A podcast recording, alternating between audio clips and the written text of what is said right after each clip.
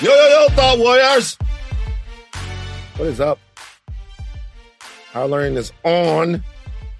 Is I, Van Lathan Jr., And it's me, Rachel Lynn Lindsay. Rachel Lynn Lindsay. Yes. hmm Going to the Lakers game last night. Tell us how it was. I had a lot of fun. I bet you did. I've never sat courtside at the Lakers game. You sat courtside last night. It's the feet on the floor. N- uh, oh, nigger. Why? Why? oh, nigger. It was, and I felt so bad because it was the Lakers versus the Heat. And you know, the Heat is Brian's favorite team, but I was invited. They weren't my tickets. So what am I supposed to do? Say no? Oh my God. Say no because this it is was. the peak. No, fuck that. Hold on. I'm I supposed to this. say no. I didn't know this. Wait a minute. Wait I was invited. Wait a second. I was sure That I went with Brian. that you went when I saw it was a Lakers Heat. I was sure, and I knew you were at the game. I was sure that you went with Brian. Couldn't take Brian. Donnie, jump in. And keep What? it real, Donnie. Donnie, I don't need the no, bullshit. Ashley Don- too. Don- like Don- Ashley Donnie, too. Donnie, I don't need the. I, I, I swear to God, I didn't know this till just now. I you didn't I know. I swear to know God. you didn't know. Donnie, jump in. So, w- w- was there no way that you could have got Brian there? There, there was nothing. I you was could have done? invited. My friend invited me to the game. There were two seats, hers and a plus one. Would you turn? Would you, Donnie, Detroit Pistons, courtside? Somebody invites you. That's not. That's wrong. You're doing it the opposite way. Why? You're doing it the opposite oh, way. Oh, because he's the big fan. Because he's the okay, fan. Your So- so wife, Don- if Donnie. Donnie's wife. Your the, the, wife, the thing Donnie, is, if Donnie's Is she a went- sports fan? oh my God. She is. Yes. Okay. Yeah. If if your wife gets invited to sit courtside at a Detroit Pistons game, or you know you're in Atlanta at a Hawks game that are playing the Detroit Pistons, that's more like how it is. And you're not a Laker fan, so mm-hmm. let's put this on. But I'm a sports fan. Let's put this on I'm a wax. sports You're fan, not a Laker right? fan. She's a sports fan. Okay, maybe she's not a Detroit. Maybe she's a fan. Whatever. She's a sports fan. Brian, I feel you. She dog. gets invited to you, the G. game courtside. I feel you, G. Is she supposed Brian, to turn me. it down just because you're a fan? You're a super fan?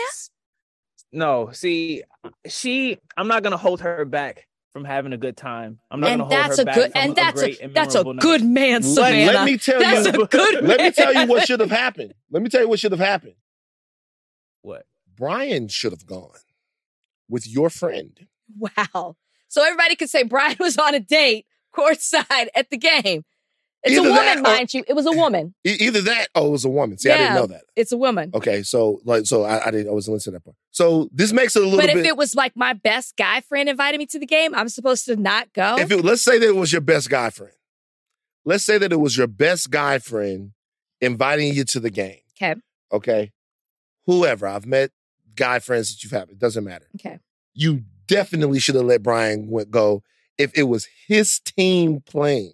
If it's the Heat playing when they come to LA, I, this is what I'm talking about. I feel This nothing. is this is what I'm talking I about. had a Ashley, good time. Ashley, Yeah. am I wrong? I I agree with you, Van. If it, Boom! it was like a guy friend. Ashley? Oh, she said if it's a guy If friend. it's a guy friend, then you gotta Yeah. let your husband go. But Yeah. since it was your girlfriend, then if my it's all best good. friend, What did Brian say? I said, Brian, because my little sister's still in town too. And so that that was like, oh, you know, do you mind if I go? You're in town. I'm gonna go to this game, blah blah. And there's reasons behind why I went with this friend. I'm not gonna tell her business, but anyways, um, no, like she's going through something, and so like I was there to like support her. Anyways, At the um, Laker game, nigga? she needed to get out. Yeah, I didn't like like it's She it's, to get out. it's like yeah, it's like y'all go to the park. Is that? What ladies she do? needed to they go walk on the beach. Sexist. Come Wait, on, wait, keep wait, but- but going. I've we go. We go for long walks. I've seen these Women commercials be before. shopping. We can't Women go be to- we shopping. can't- Women we- be shopping. we can't go to I've sport. We can't go I didn't- enjoy no, a that's not what I'm game. saying. Well, you said she was going through something. She so is. When I see, So we, like, so I, watched went the- to go have a, I went to go watched out with her. Waiting she to took it out. I watched the Joy Luck Club. I watched Practical Magic. I've seen all of these movies. I ain't never seen women. Well, that's because getting the industry is over- sex- sexist. I've never seen women getting over their issues at the Lakers. they game. go do their hobbies. They go have a good time. Some a Mhm. friend gave her the tickets and was like, "Do you invite Ever someone?" seen girlfriends? yes. Ever seen them at the Laker game?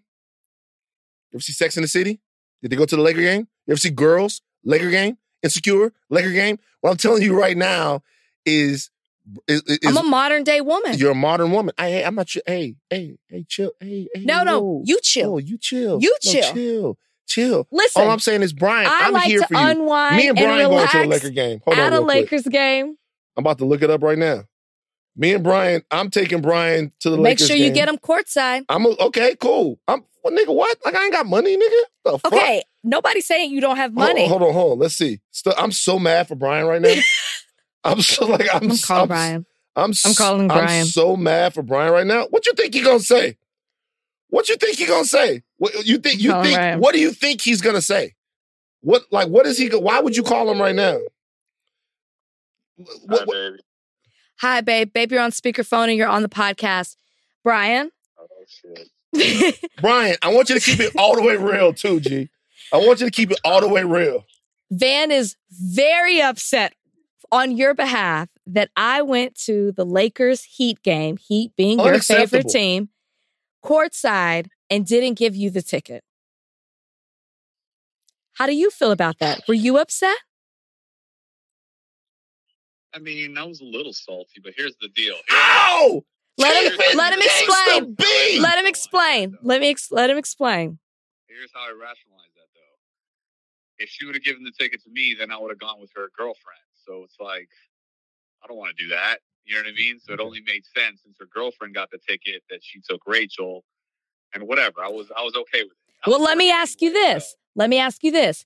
If I took, shout out to Mark Simmons, my best guy friend, if my best guy friend had the ticket and said, Rachel, I got a ticket to the game, and he and I went, would you feel like you should have that ticket?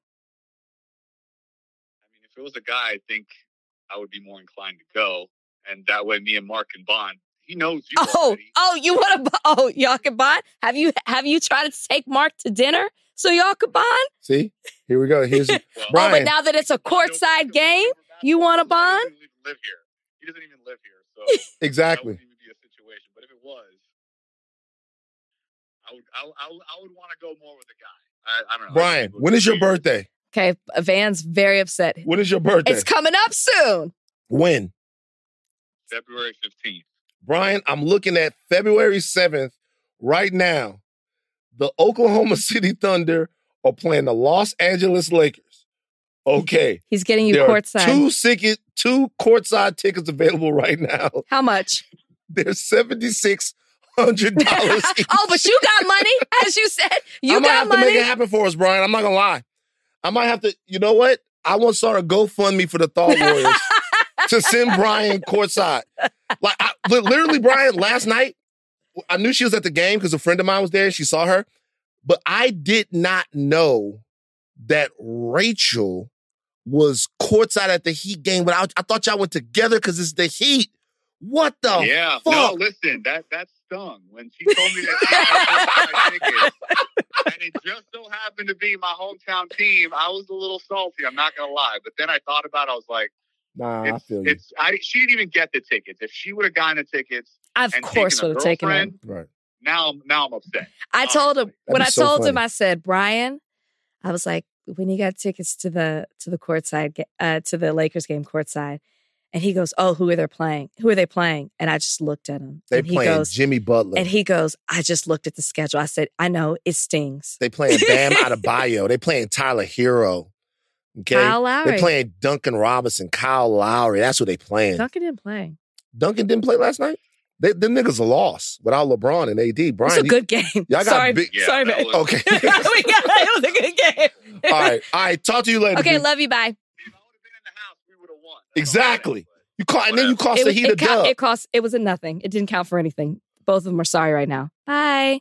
You know, you know, you know what's crazy, man? I just mm-hmm. look at that. I think about B. You know, Brian.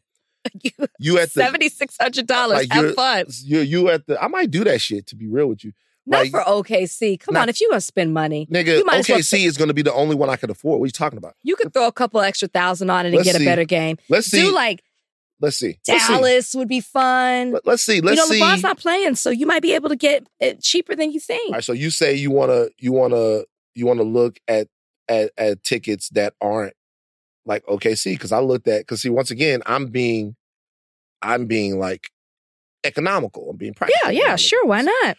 Let's see. Let's let's see Ja Morant.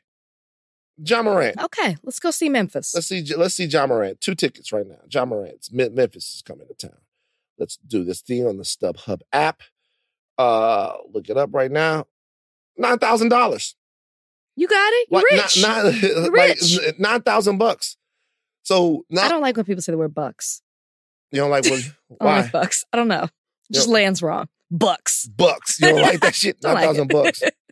Like That did sound kind of bad. What I said about ladies, not really.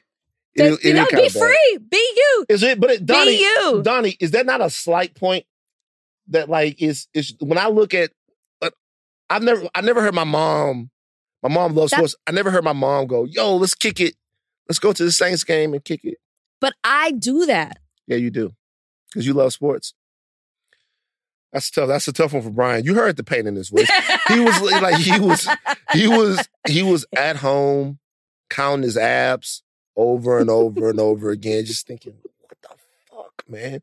Probably watching the He was at work. Probably watching the He was broadcast. at work. And what made it worse? Wait, what made it worse? This is not funny. We have a mutual friend, and for some reason, like, but Brian met her 1st and Mhm. she works. She's a fantastic uh, job at the Lakers, and so she was like, "I think I just saw Rachel." Give me her info so we can go to the patio. Oh and it's a God. section. Rachel. and then I had a great Rachel.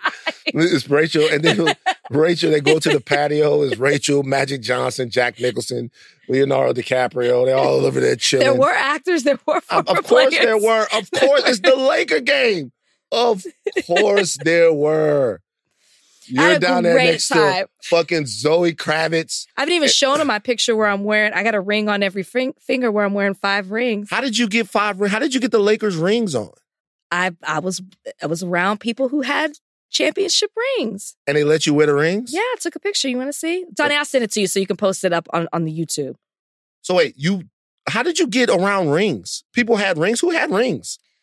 You fucking hanging out with Jeanie Buss? Like she what's- was not there. She was not there. Jeannie was not there.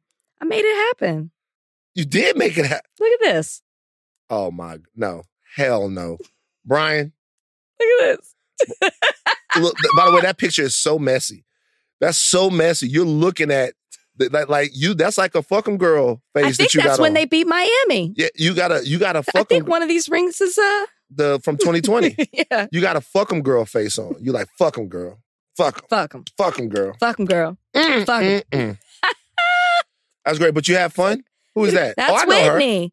Yes, yes, Whitney. You met her. Yeah. That's who I was terrible with. taboo.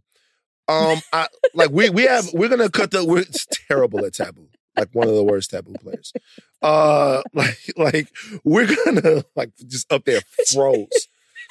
she And then when I got on her, you were like, "Stop." Yeah. She tried. You were She- super encouraging, and now you're talking shit about her on the podcast. Um, okay, guys, we are gonna cut the pleasantries short. We gave you pleasantries right there. We gave you Brian. So you guys should be cool. yeah. I do want to say something before we move on to what is a packed show. We have two interviews coming up. One is with Joshua Cooper, who is uh, Doctor. uh, uh, doctor, Dr. Joshua Cooper, who's a cardiac electrophysiologist at the University, at Temple University, should I say. He's going to talk to us a little bit about Damar Hamlin, what happened, his future, uh, what might have happened, because details are still sketchy, his future, um, and what his recovery might look like. Uh, we have another guest, Aaron Rupar, who is going to help us break down the comical and wacky goings on in Washington with the farce that is uh, the House vote to elect or not elect Kevin McCarthy as speak as House Speaker. Before we get to that, I want to I send my condolences to the families of two people.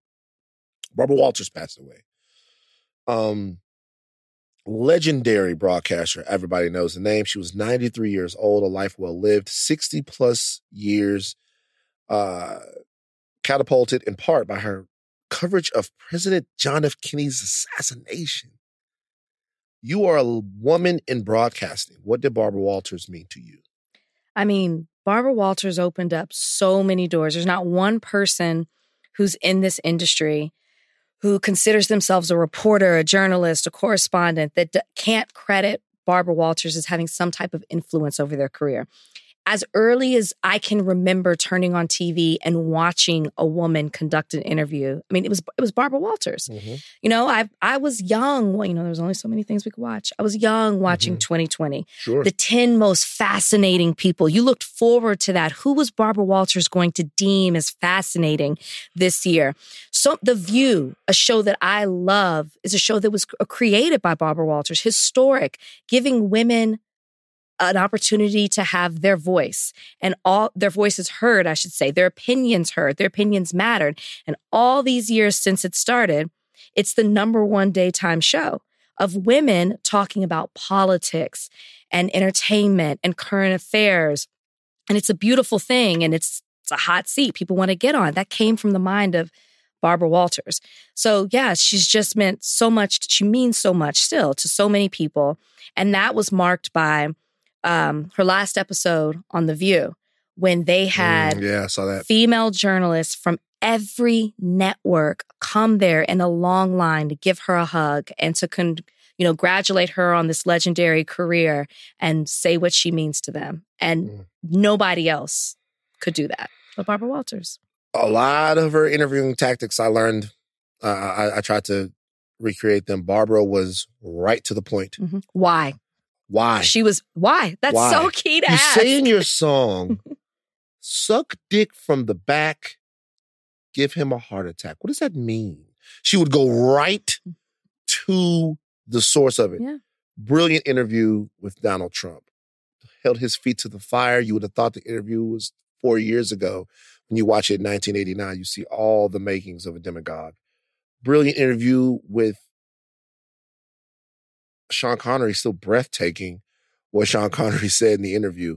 Um, Monica Lewinsky, Michael Jackson, obviously Oprah, so many different people Yeah. that she's talked to um, over the years, and not without some controversy. sure Not without some controversy. She uh, talked about later in the career about her her style and about how sometimes she was less than sensitive to what people might have been going through or getting to the center uh, of somebody. But you know, um, when somebody is a trailblazer to that degree, you have to take time out and uh, and you know respect their memory. Um, somebody else who passed away is a woman by the name of Lola Chantrelle Mitchell, better known as Gangsta Boo. She's a former member of the Three Six Mafia. When I say someone else, I want to make sure that I don't paint it in any way uh, as somebody less important. mm-hmm. Um, I knew this woman. Oh. Uh, she was somebody who, you know, when I came to Los Angeles, I would see her around, and me being a Southern rap uh, fan, um, a star like her, uh, the female voice of one of the most important groups in hip hop history to me, and not just a female voice, a strong female voice, uh, a, a direct she influenced everything from the subject material to the cadence of a lot of the female rappers I hear now. Um, just an amazing musician and a great person.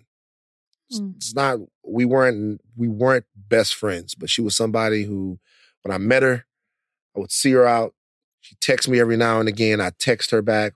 We would talk, and it just felt so dope for me to be talking to Gangsta Boo. Just knowing that that was somebody I had listened to when I was 15, 16 years old. Warm, inviting, cordial, uh, like amazingly real living legend. mm-hmm. Um, and you know, she passed away at 43. There's no cause of death yet. To everyone who loved Lola and cared about her, to the entire hip hop community, to everybody, to you know, DJ Paul, to all the other brothers that I've been able to meet, um, you know, since I've been out here, who don't have any clue how much their music meant to so many people and how we rocked to it for so long. I offer my sincerest condolences and to her family and to really the entire city of Memphis. Mm-hmm. I offer my sincerest and deepest condolences. Felt gutted when I heard this news. yeah Gutted when I heard this news. So rest in peace to Lola, man. It's crazy. and I, at 43 is so young Yeah. so young. Um, I would encourage our listeners if you're not familiar with Gangsta Boo's music, maybe this is the first time you've heard of her. I, I think a really good way to honor her, especially because I love this quote that Zani put in the rundown where she says that I have to admit respectfully and humbly that I am the blueprint. I hear my cadence in a lot of men and female rappers. Absolutely. And she talks about how she used to run away from it. Uh, but and she said I used to not didn't want to even give my myself flowers because I've been so low key and humble, which you spoke to. But she's like, but I'm on some fuck fuck that shit is what she said. And she said it's time to claim what's mine. I'm one of the main bitches. So I think that one of the best ways to honor her is to go listen to her music, go see what she meant to so many people like Van. And um, how she influenced music, especially uh, rap in the South. So I want to say something else about that period. You could say Gangsta Boo was underrated because maybe they did people didn't give her flowers when she was here and that's definitely true. But I think that's true for rap artists prior to this current crop, period, from the city of Memphis. When we talk about important cities in rap, we talk about Atlanta, right? Mm-hmm. We talk about New Orleans, of course, Mhm. Cash Money and what they was doing. We talk about Houston. Houston, of course. Houston was coming with it. We talk about Miami, talk about New York. I'm from Baton Rouge. Baton Rouge has a amazing crop of hip hop artists that have popped up over the last 10 years. Long before that, shout out MC Nero. Um, shout out to Young Bleed. You know, the concentration camp, C-Loc, Max Minelli, all of those guys, Box, Royale, everybody that was doing their thing in Baton Rouge. But Memphis, man, there was a time in my life where I was listening to so much rap that was coming straight out of Memphis. You don't think Memphis gets it? Not to me, bruh. Like to me, I, I to me, when I think about, I don't hear people talk enough about 8Ball and MJG. They didn't. They don't. It's not mainstream. But Ball I, and G, I get but it. like those are like that's incredible classic music. They don't talk enough about uh, you know, hypnotized minds. They don't talk enough about what was going on at Suave House. They don't talk en- enough about to me about Memphis and what was happening in Memphis and how a lot of the movements, right, that ended up being associated with other places. Mhm. Like when you hear the term crunk, what do you what city do you think of? I don't. I don't even know what city I think of. Is that Memphis? Most people would think of uh, Atlanta. Memphis kind of started that crunk shit. Hmm. Memphis kind of is, is so much innovation. They were so far to when you think about the production from Juicy J and them. When you Oh think there was so many Tear the club up, sounds, there was so many sounds, so much shit that was ahead of its time coming from there, right? And you know, she was a big part of that. But you know, I hope, and I'm, I'm glad to see that Memphis has had a resurgence or it's been getting its due. Unfortunately, you know, We lost Dolph. uh, we lost Dolph. Pooh Shiesty is is is is having some legal problems, you know. But Glorilla's here, Gotti is here. There's still a lot of people coming out of Memphis Mhm. doing their thing. Mhm. You know what I mean? Key Glock, Mhm. uh, a lot of those Mhm. people. But yo, Memphis always been one of the places, one of the dopest places for hip hop music. Period. Since I've been listening to it, especially in the South. You know what I mean? My man Gino used to put me on stuff. Even you know some of the stuff that just would shock me when I would just listen to the Three Six Mafia, and it was Lord Infamous just lick my butt, lick my butt, like doing all Well, of I mean, like all slob on my knob, slob on my knob. like on, on like all of that. And Gangsta Boo was right there, but I want to make sure people give Memphis their credit because I think Maybe because you think because people think of Memphis and the blues. I don't know. I, I- mean, I, never. I guess I think of Memphis because I'm from the South, and there's so many of my like Texas rappers would do collaborations with Memphis rappers, which is what put me on the scene to Memphis rappers.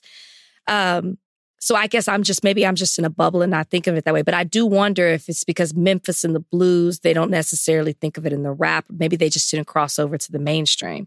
You Mm. know, like I don't know if a lot of people would know who UGK was if, you know, they say Jay Z hadn't come down and done.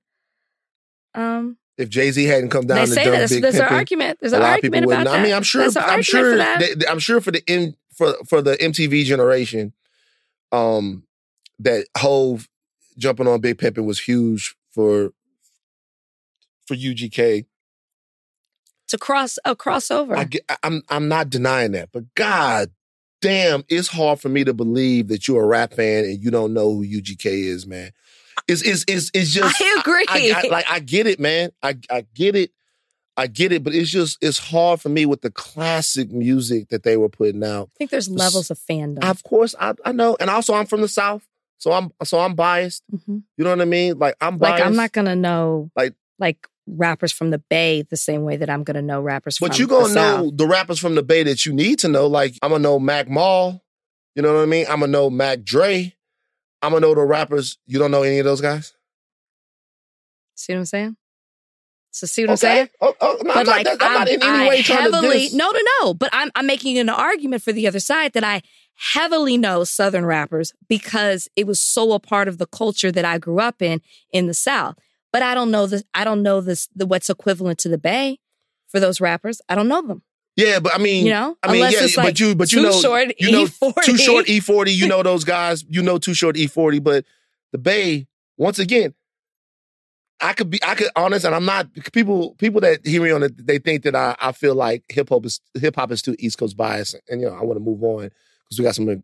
But like, even that, do you know how much shit that people say, and how much of the way people talk in hip hop and rap right now, how much of the sounds? Do you know how much Bay Area rap has influenced hip hop? I don't doubt it. Like, uh, like, like Bay Area. Do you know how much Bay Area rap? And it's just okay. I'm gonna give you that solo nice though. I'm gonna give you that Richie Rich, seasoned veteran. Give it to me. I'm gonna give you like, this. Great, it's great music. I believe it. All right. All right. Um, on the other side of this break, the big deal of the day, which is of course the really scary, harrowing scene that took place in the NFL earlier this week with Damar Hamlin. This episode is brought to you by Hotels.com. I was traveling internationally last year. I was in Mallorca. I didn't know the island well. I said, let me head to the north, head towards the water. Let me go on Hotels.com and see what they have available. Something preferably on the beach, maybe even a gym. Not only did I get those things, there was a kids' session with exercise, gymnastics in the water, pony rides, a train. It had everything, and I didn't even want any of those things but at least I knew they were there just in case I changed my mind. And now finding the perfect hotel has never been easier thanks to the hotels.com app. Whether you're looking for a family friendly, right, all inclusive or a relaxing spa weekend, you can find exactly what you need and compare hotel prices, ratings, and amenities side by side. So start planning your next getaway and find your perfect somewhere in the hotels.com app. This episode is brought to you by Cars.com. When you add your car to your garage on Cars.com, you'll unlock access to real time insights into how much your car is worth. Plus, view its historical and projected value to decide when to sell. So, when the time is right, you can secure an instant offer from a local dealership or sell it yourself on Cars.com. Start tracking your car's value with your garage on Cars.com.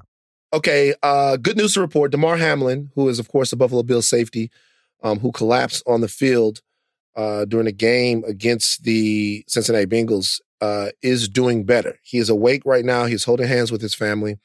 Um, we are recording this on a Thursday. I want to make sure people know that because when you listen to this on Friday, there'll probably be even more. We hope so. We hope so. on Damar uh, on Damar Hamlin. But for right now, things look good for him. He is Mhm. trending upwards. He collapsed after a direct hit to his chest while tackling Tee Higgins.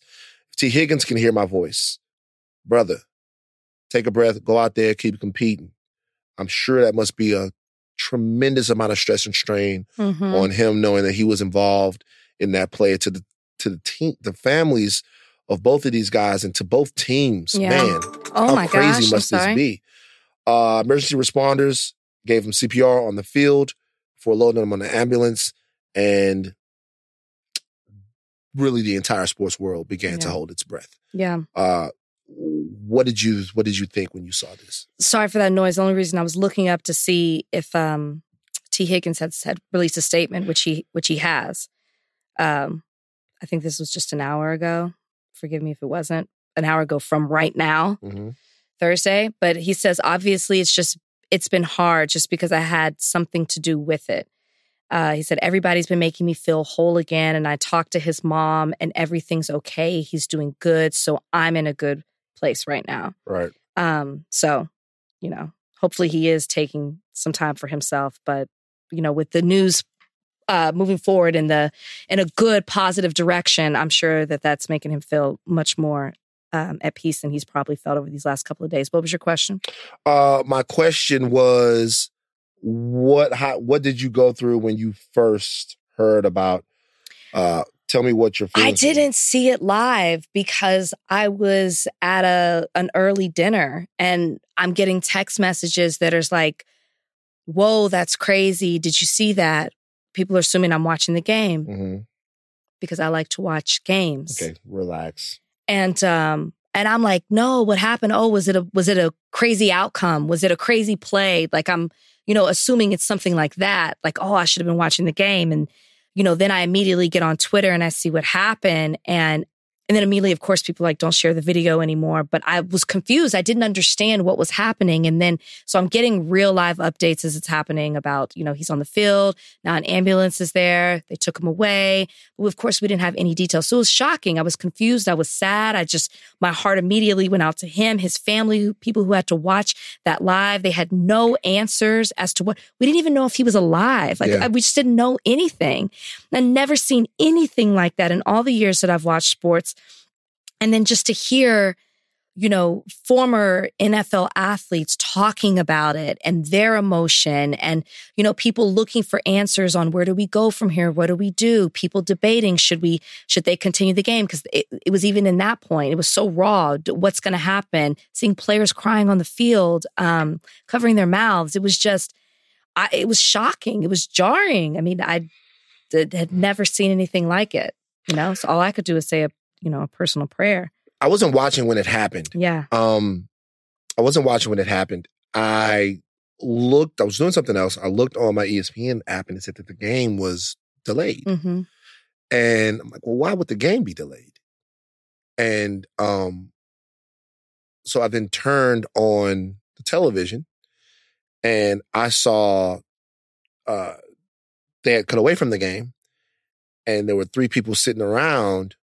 And I thought that there had been like a terrorist attack or, or, or something. I Mm. didn't. I didn't know what what event had happened. Right. I did, just saw it. I'm, I'm looking, and then I saw that like there had been an, um, an injury that had stopped play, and obviously I felt like this was. I thought that this was a, uh, a spinal cord injury of some sort.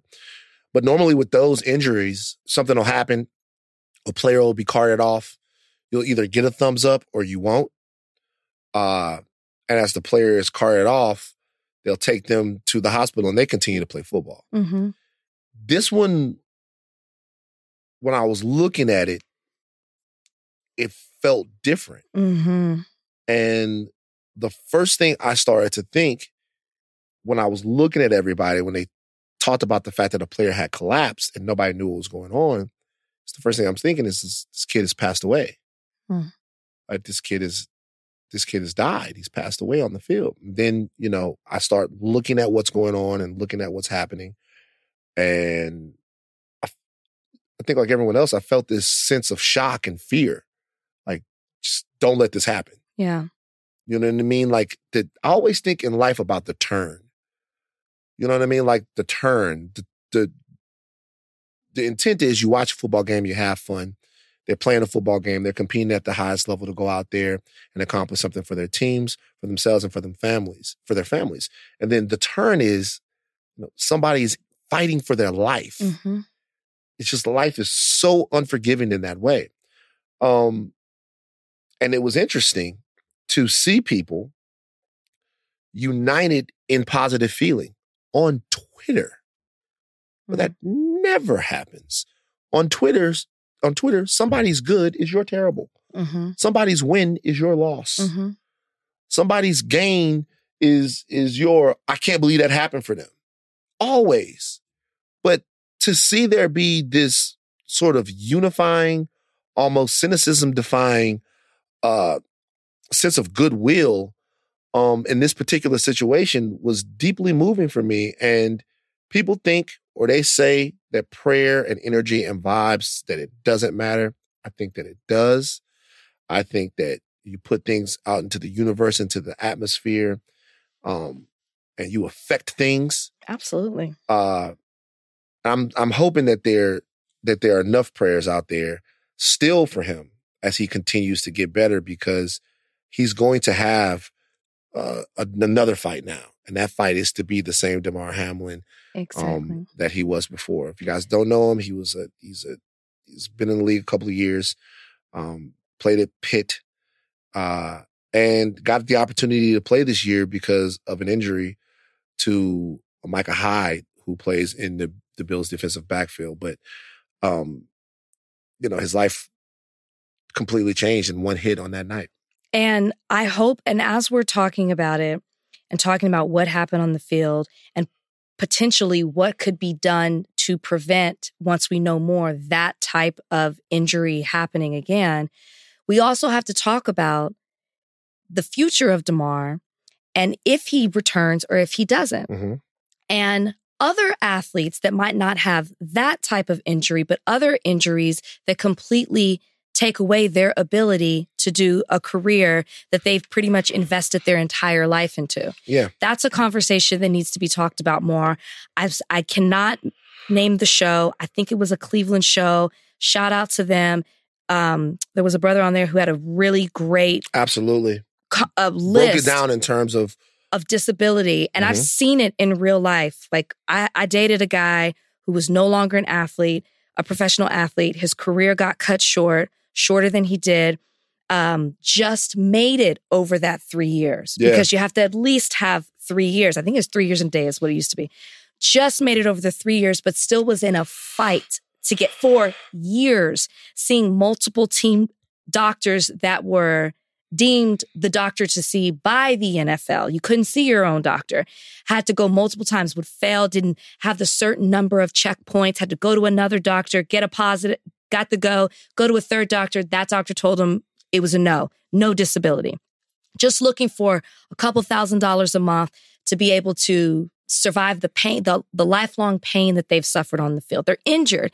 It's it's insane the dis- like what they have to go through just to get disability for sacrificing their bodies for our entertainment. You know what I mean? For and, and like it can be detrimental to them for a lifetime. So I hope this brings up more issues about disability um, and sets these NFL players up in the future. We're going to bring on Dr. Cooper in a second to talk about uh, Damar Hamlin's injury and perhaps what um, Damar Ham- Hamlin's injury and perhaps what uh, the road that he has um, to sort of make it back and what he thinks happened.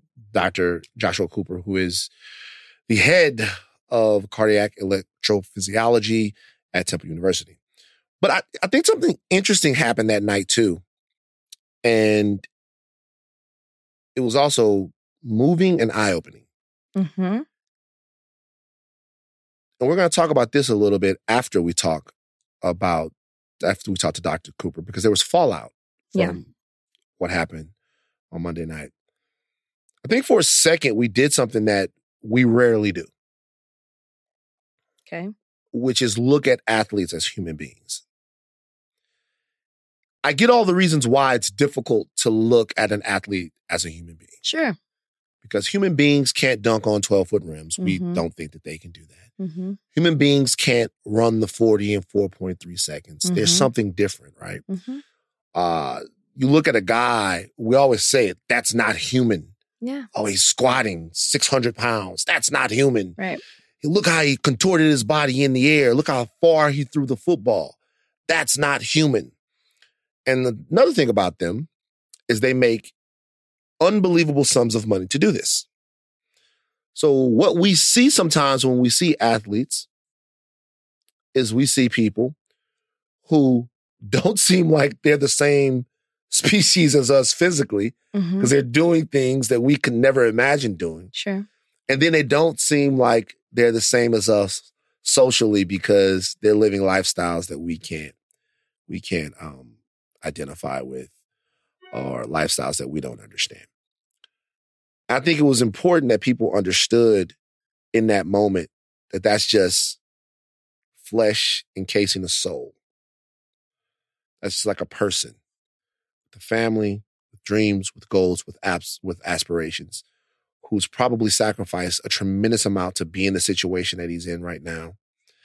Um, And that, like anybody else that gets sick or has a medical emergency anywhere else, that there are a lot of people whose lives are going to be forever shattered if the outcome that we seem like we're going to get wouldn't have happened. That these are just people. And I hope that we'll continue to remember that. That these Yeah. are just people, not just when they're in a medical emergency. These, these are just people when they make a mistake. These are just people when they're negotiating contracts. These are just people when they're trying to get their disability payments. Mm-hmm. These are just people when they have political things to say. These are just people. They might feel and seem different than you, but they're human beings. Mm-hmm. Um, and I was, to be honest with you, I was uh really, really inspired by the fact that so many people like cared about Damar Hamlin. Oh my gosh. Praying in the stands. Yeah. Um, members of the other team, Cincinnati Bengals, were going to the hospital, bringing stuff. And then also the donations that were made Yeah. to Damar um, Hamlin's uh, GoFundMe, which was, he was just seeking $2,500. twenty five hundred dollars. His uh his Chasing M's uh, organization has a GoFundMe. Uh, the goal was twenty five hundred bucks. It now has seven million dollars. Uh, we're going to talk about some of the reporting on this and some of the other stories that circle the NFL on this. Um, after we hear from Dr. Cooper right now, we're going to go a little bit deeper into what may have happened and what his road back might look like. Guys, we have another friend of Van on the podcast right now. Donnie, hit the hit the noise. Hit the noise. Um, Dr. Joshua Cooper. I'm gonna I'm gonna tell you guys about what an awesome guy this is. I, I'm gonna I'm gonna tell you guys about what an awesome guy. Is this your personal cardiologist? kind of. Oh my gosh. I'm I'm so sorry, doctor. I can only imagine how annoying Van must be. Hey, but uh, look, but this this is this guy's he's the director of electrophysiology at Temple University, a professor of medicine, Lewis Katz School of Medicine at Temple University, top doctors, cardiac electrophysiology, Philadelphia Magazine, 2011 through 2022, best doctors in America, cardiovascular disease, 2015, 2016, 2017, 2018, 2019 to 2020. Um, Dr. Cooper, thank you for joining us on How I Yes. Learn today. I'll ask you my first question. Uh, obviously, we saw uh, an incredibly dramatic and scary cardiac event happened on the field uh, in a game between the Cincinnati Bengals and the Buffalo Bills. Uh, we sort of know a little bit more now about what happened. Um, when you first saw it, what went through your mind? having me because I think it's important to uh, educate people on events like this because this is potentially an inspirational story. Hopefully, that turns out what it is. When someone collapses, as he did suddenly on the field, the first thing you think about, given how sudden it was, is that the brain suddenly didn't have enough oxygen and you lose consciousness all of a sudden. That can come from a few reasons um, and a few reasons only. Usually, it's either the heartbeat completely stops or the heartbeat goes extraordinarily fast. In both of those scenarios, the heart's not able to pump blood to the brain, or there's some reason that there's a massive sudden drop in blood pressure, for example, rupture of a major artery internally or something of that sort. Um, and so when you see him collapse suddenly, again, thinking about the electrical system being my specialty, my first thought is, wow, was this a sudden cardiac arrest, which is a extreme fast heart rate that can cause somebody to immediately lose consciousness and they did exactly what they were supposed to do in resuscitating him. They substituted for the heart's physical pumping by pushing on the chest and forcing blood forward, getting the electrical defibrillator there, and giving a shock to get him out of that life threatening fast rhythm and restore his own heartbeat. I just want to highlight, I, I want to piggyback on what you were saying and highlight the work that was done on the field by those first responders. Um, how important was what they did? And maybe if you could speak to that in, in saving his life and, and, and in the quickness that they did that. When somebody has a cardiac arrest of this type, and there's lots of reasons why somebody's heart might go into a cardiac arrest, a fast arrhythmia, seconds matter. because the moment that happens, the brain is not getting enough blood supply and oxygen, and the clock starts ticking at that moment. And so, literally, every second that you delay in restoring blood flow to the brain temporarily with CPR, with chest compressions, and then longer term by actually getting the heart to do it on its own by kicking it electrically back into normal rhythm. Every second that you speed up and get that done saves the chance of having brain injury and surviving altogether. So the fact that they acted quickly uh, is very encouraging. And in fact, we heard some good news today that he's in fact waking up and indicating and responding to questions, um, which is an amazing accomplishment for the team on the field and and an amazing thing in general. Uh, hearing uh, what hopefully will end up being a success story and saving him from a cardiac arrest. There's going to be talk about now that we see things are trending in a positive direction for Damar Hamlin. There's going to be talk about um, how he's going to be able to recover from this. What factors play into how much of a recovery you'll be able to see from Damar Hamlin? Yeah, again, I don't know all of the details, uh, and presumably they'll be forthcoming. But when somebody has a cardiac arrest, the two factors to consider in terms of recovery are number one, how quickly was he shocked back to normal? Meaning, what was the length of time that the brain and the other organs were deprived of blood and oxygen?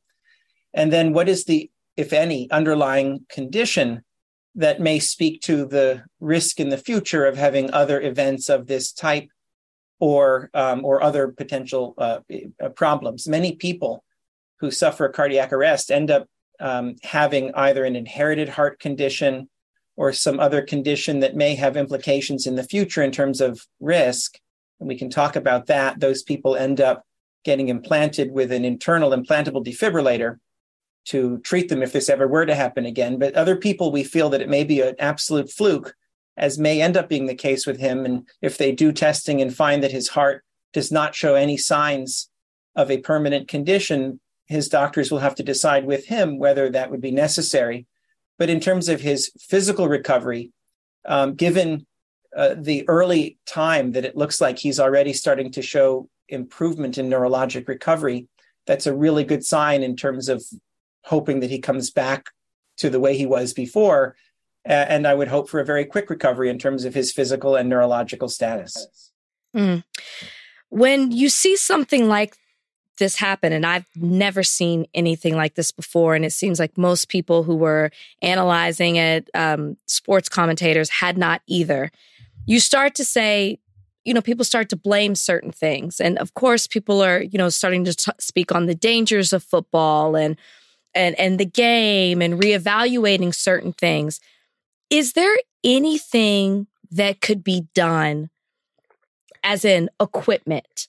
Um i you know i don't want to get into the specifics of football of like banning a certain type of hit but is there equipment padding? I don't know. Is there something that could be done to prevent this type of injury from happening again to a player yeah, it depends on what turns out to be the cause of his particular cardiac arrest. Uh, there have been a number of people, including myself, who wonder about the possibility that this was the physical blow to the chest, a hard helmet striking the chest that can and has been described mostly in, in younger athletes, uh, can provoke a cardiac arrest even in somebody with a normal heart.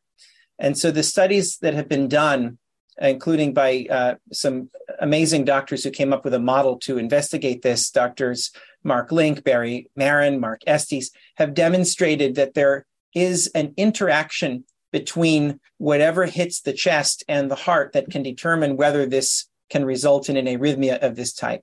And so they looked at such things as the speed of the projectile, the size of the projectile, the, the padding of the chest, wear on the chest, the timing of the chest. And basically, what they concluded is that it is almost a lightning strike event. The collision has to happen at a millisecond moment of vulnerability of the heart while the heart's in its electrical recovery after a heartbeat. It has to be an exact place in the chest at an exact speed. For example, when they did studies with a, a wooden ball uh, in a particular model that they created, they showed that you know 20 miles per hour was too slow and 50 to 70 miles per hour was too fast and about a 40 mile per hour hit to the chest was just right. So there has to be an exact combination of circumstances. They did experiments with different types of, um, of balls that were softer, um, and they did show that that can impact the likelihood of this event happening. Uh, the bottom line is it's an extremely rare type of event, assuming again that the blow is the cause of it. Um, protective padding can help. One of the questions is: Are the type of helmets that are used too hard? Should there be a layer of soft a covering on the surface that could change the way a helmet interacts with the chest. Uh, those are the types of things that I would think about. Um. So, I, I want you to name the specific phenomenon that you're talking about. What is it called again? Yeah, the, I didn't mention it. Then it's called commotio cordis, which is basically a term that means a blow to the chest. And it's been described for a very long time. It's not new, and thankfully, it's very rare, but it's always tragic because it usually happens in the context of a young, healthy person. Most of the people who've been reported are children, you know, under the age of 20 or so. Their chest walls are thinner. They're more susceptible to this. As we get older, the chest is stiffer and there's more padding naturally. And, um, uh, and, with muscle, et cetera. And uh, it, this is a very unusual event. If in fact that's what occurred, it's a very unusual event in an adult. What are the chances? And this is the last question for me, Doc. What are the chances that an athlete of his caliber, um, Damar Hamlin, who had played football his entire life, was a standout at at Pitt. Um, what are the chances that he would have something congenital and they would have missed it with the various tests that he would have had to gone through, have gone through, should I say, for his entire life to to make it to the NFL? Do you, is that something that happens? Yeah, I'm I'm not uh, intimately familiar with the screening that goes on, but obviously for elite athletes in the NFL, there are obviously physicals and other testing that are done, um, and uh, there are some conditions that are easily picked up on an EKG or an ultrasound and echocardiogram of the heart, but there are other conditions um, that uh, can be invisible to the standard testing that's done, including a lot of genetic conditions that may not show up until an event like this occurs. So um, at this point, obviously, they're going to do more extensive testing, including genetic testing and other testing, to see if they can find some susceptibility that he may have had to have this occur. And if they end up coming up empty, everything is negative, they don't find anything, then this may have been um, a, an, a chance phenomenon that may never occur again in the same person. Um, and uh, so it's not uncommon for this type of event to occur in somebody who's healthy, who passed all the screening tests. And I think the biggest message here isn't so much that we need to do wider screening, but we need to be prepared for when this happens. The big message here is automatic defibrillators need to be in places where people congregate, including athletic stadiums. Everyone needs to know how to use them. It is bystanders who save people's lives. Literally, five minutes uh, uh, is is almost too long a time to wait for EMS, and they usually don't get there in five minutes. And so, whoever witnesses somebody who collapses needs to immediately start chest compressions, designate somebody to go get the defibrillator, get it on that person right away, and give them a shock. And that's going to be save much more lives, I think, than the screening. Um, you kind of touched on this, but I it's I just can't stop thinking about it because this already happened to Damar. How likely is if it's this this rare um I, I sorry, I can't remember the name. Uh, what is it that we think yeah, he might have Commotio cordis. Commotio cordis. Yeah. If that's what it is, how because it's happened once, how likely is it that it could happen again? And if it does make him more likely to be prone to this happening again, should he play again? That's a great question, and his I, it's hard for me to speculate because obviously he's a, a celebrity. We all care about him, and the most important thing is his recovery from this event. And it's going to be his doctors that are going to use a lot of information that I certainly and we don't have to decide on his future risk. But if they find that he has a condition that may make him more susceptible to this type of arrhythmia in the future, then the first question that they're going to have to address is should he be implanted with a defibrillator? The answer probably would be yes. And then the question is would he be able to return to competitive athletics? There is a precedent for people who have had a defibrillator implanted for a cardiac arrest where they were saved, returning to athletics. For example, Christian Eriksen, the Danish soccer player who had a cardiac arrest on the field in 2021, was resuscitated and within four minutes got a life saving shock. And in fact, was awake as they were carting him off the field, waving to fans. That's how quickly they responded. And he recovered immediately in that regard. He ended up having a defibrillator implanted. And my understanding is he's now returning to professional soccer.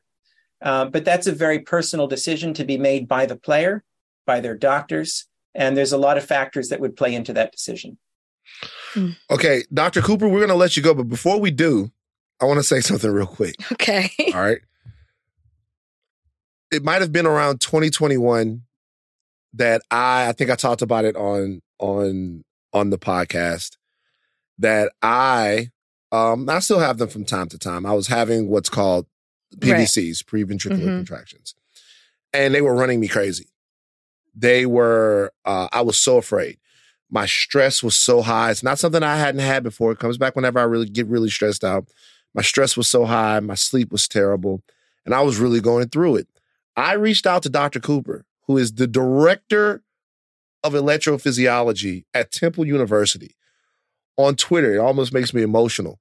And this man has been a phenomenal friend to me, a therapist to me, an advocate, uh, someone who's helped me understand my body, the my mind body connection, someone who is like whatever I have needed from him in terms of uh just information, uh comfort, a remarkable human being, a remarkable family man, a fantastic doctor, just a remarkable person. And I really don't even have the words to thank you. You have no idea uh what your knowledge and friendship and connection has meant to me um over the last couple of years. Seriously. Well, we're back at you. It's been a pleasure. I think when we're dealing with any medical condition from benign to life threatening, um, it, it's very difficult and frightening, and you feel very alone. And I think the most important part initially and throughout is to have good communication, find a healthcare provider who you trust, who spends time, who explains what's going on, and knowledge is power. The more you understand about what's going on, the less frightening it is, the more in control you feel. And uh, it all goes from there. And, and that's true uh, for cardiac arrest. It's true for PVCs. And, um, you know, we get through it together. It's a partnership. Thank you so much. Love you, man. Aw, That's so Um, sweet. That's Dr. Joshua Cooper. Uh, give them your Twitter so they they can like get all some of the best information. Like I love like it's funny. Something else is funny, real quick. Like they're heart nerds on Twitter. They're like doctors. they're like heart nerds. They're doctors who put up like EKGs and they go, "Hey man, what's going on here?" And then when you look under the thread, there are different doctors that are going back and forth. it. Like they're like they. I, I, I love watching it. They're so in so passionate about what it is that they do. That's how I found them. I was put PVC on Twitter. He was talking about it. I wouldn't watch his YouTube videos. But if you really want to learn more about your body, you can from his from his Twitter. Like, why don't you tell people where they can find you, Doc? Yeah. Well, my, my Twitter, my Twitter um, handle is at narrow QRS. It, it, you're right. It's a nerdy thing. There are a lot of nerds. I don't know. I don't know what to tell you. Um, I'll, I'll tell you though. Nowadays, the Twitter experience has been remarkable for a lot of people, and I've learned so much. I've been able to teach so much through social media. Nowadays, things are a little bit different. Twitter's operating differently, so I can't say that my Twitter feed is the same as it used to be, or that my tweets have the same impact that they used to. I'll, try to keep using it, but it's been a little frustrating. But nonetheless, any method that people have, whether it's YouTube, I have a YouTube channel with educational videos, whether it's Twitter, reach out in whatever means you can to self-educate, find a partner, and um, and go from there. And I'm so glad you reached out. It really, it was a wonderful, wonderful thing. Our, your friendship has been very special, and I wish you the best, man, and more to come.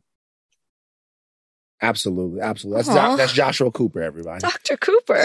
Joshua Cooper. Thank you, Doc. Thank you for joining us today Thank on you Higher so Learning. much. It's a pleasure. Thanks for reaching out. You like the Doc, don't you? He's nice.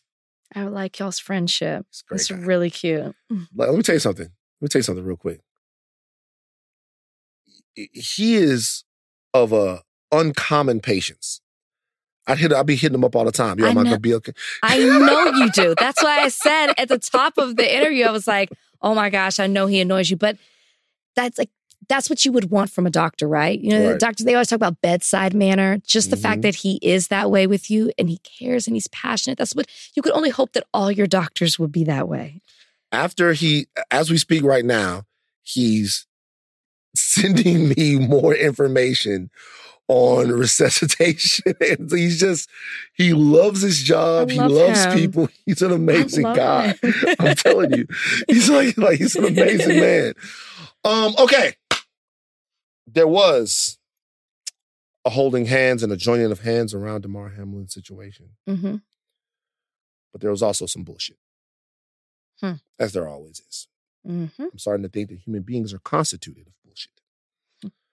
Uh, let's start with the first thing. Okay. ESPN reported that the NFL wanted to restart the game after Hamlin collapsed, and that the teams refused. And that they were given a five minute warm up notice, and they said, screw it. The league said it never considered restarting the game. Who do you believe? I believe ESPN. Because ESPN has come back out and said, we're telling you what we were told. Mind you, this was on ESPN. So I would think that they would be notified that, hey, like we got a five minute warm up. We're about to get things things going again. Mm-hmm. I believe ESPN, knowing what we know so far about the NFL. And they're a league that is motivated by money and business over everything Mhm. and not the athlete. Mhm. They were able to move him off the field. He was still this. They pro- this is probably the other thing. Move him off the field. He's still alive. He's at the hospital. We'll keep everybody updated. Let's get on with the game. You know, this is a game, big time in the season. This game means something, and it was all business to them. I absolutely believe because I this has never been done before in this way. So for them, it's business as usual. Hmm. You know what I think is funny about the NFL? I think we actually hold the NFL to too high a standard. Who does? People. I think expecting the NFL to care in this situation, the NFL, I need people to get real about what corporations are. Like the NFL is an entertainment corporation whose workforce is primarily young black athletes, right? I'm not saying that the NFL shouldn't care. Mm-hmm. I'm not, they should care. Of course. but they shouldn't care any more than Walmart cares about the checkers at Walmart or the people in the on the warehouse in the warehouse. Shouldn't care any more than um, people care about factory workers or people driving trains because in all of these industries, it is people that make these industries go. In any industry that I can think of, it is people Of course. that make these industries go Mm-hmm. when you are dealing with a corporation, and I am not here to bash corporations, I'm here to tell the truth. I'm sitting in an office um, or in a, on a set right now talking to someone, and all around me there is corporate shit. Yes, there is. All right, we we are. This is what I'm telling you. Corporations exist to make money and further themselves, and they will make decisions based around that Mm-hmm. people need to leverage the power that they have against corporations by hurting them financially because it's the only thing that they care about. That's why what happened on the field was so profound. What happened on the field, in my opinion, was people saying no, which is the way you should deal with corporations. The NFL, I said before that this has happened before with other types of injuries and the game is resumed. Mm-hmm. I've seen it happen before. Of course. Game is resumed. A player was carted off uh, in the bowl game LSU just played at Purdue. Um, I hope that gentleman is okay. But the game went on Mm-hmm. after he was carted off. Mm-hmm. Look, he looked like he looked like he was moving and everything. He gave a thumbs up. The game went on. For it to feel different and- and be different, for you to want a, a money making entity to listen to you, you have to put something on the line. Mm-hmm. And that is what the players did. The players in this position, in this situation said, hey, this is different. This is not business as usual. We're not going to play. Mm-hmm. According to reports, we're not going to do it. And in that situation, it wasn't the NFL that put people over product. It was the players And coaches. and coaches that put themselves over the shield. Absolutely. And that should be a lesson to the players. That should be a lesson to them that they are so consequential that they have the power to do that when it is appropriate for them to try, when it is appropriate for them to do it. They drew a line in the sand and said, no, Mhm. not going to do it.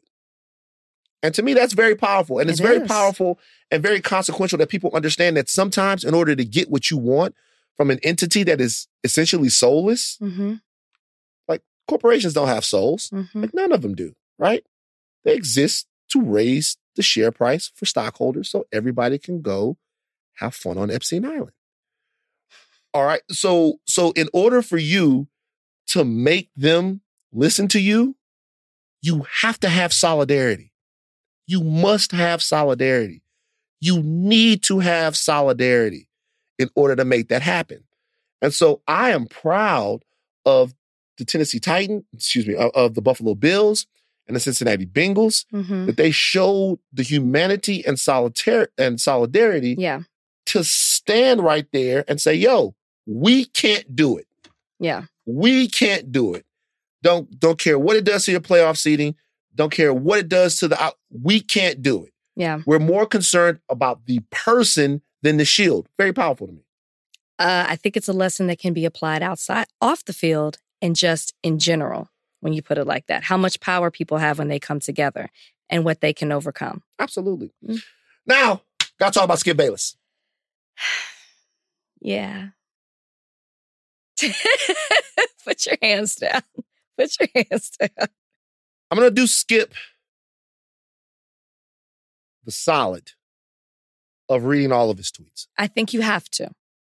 I'm gonna read all of Skip's tweets. Okay. This is during the incident. Now, I did not see all of these tweets in the order that they were tweeted. Oh, okay. I did not. When I checked Twitter and I had a very, very fiery tweet called Skipper, Skip a Bone Bag. And I Mm. said that how much I hated him because I was full of emotion. I'm an emotional guy. I make no apology for what I said. Okay. But there was context Yes. that was missed. And does, and I'm curious, after you read these tweets, did the context change your initial thoughts? But please read the tweets. On this, yes. On Okay. Skip, no. Okay. And I'll okay. tell you why. Okay. Okay. So this first tweet. Uh, not exactly sure what happened to Damar Hamlin. Players on both teams are shaken. Ambulance out on the field. CPR administered. Can't remember play being stopped for this length of time. Just said a prayer for him and his family. Uh, second tweet. I've seen so many horrific injuries suffered on football fields, yet I've never seen a reaction like this. In every other situation I witnessed or covered, the game always went on fairly quickly. We just said that. The attitude was like, the attitude was, hey, it's football. For these players, it was different. Okay. Different in all caps. Different in all caps. Okay. Last one. No doubt the NFL is considering postponing the rest of this game, but how? Th- This late in the season, a game of this magnitude is crucial to the regular season outcome, which seems, which subtly seems to be, subtly seems so irrelevant. Okay. Now, the third tweet is the big tweet.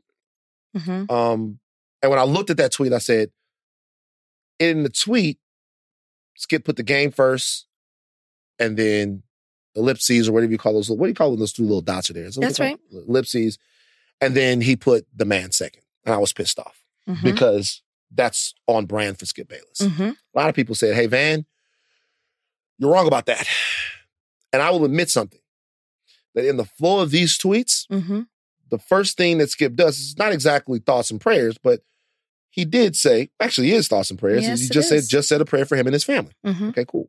The next day, Skip Bayless was on Undisputed with Shannon Sharpe. Excuse me, was on Undisputed Shannon By Sharpe hims- by himself. By himself. Yes. Shannon Sharpe came after that. So this is a full day after what we saw hmm um, on Monday. This was Wednesday. Shannon Mhm. Sharpe came back.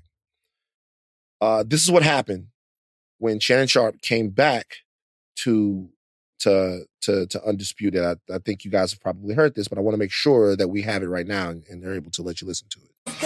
Good to see you, Shannon. I understand there's something you want to share this morning. Good morning. Yes. Morning.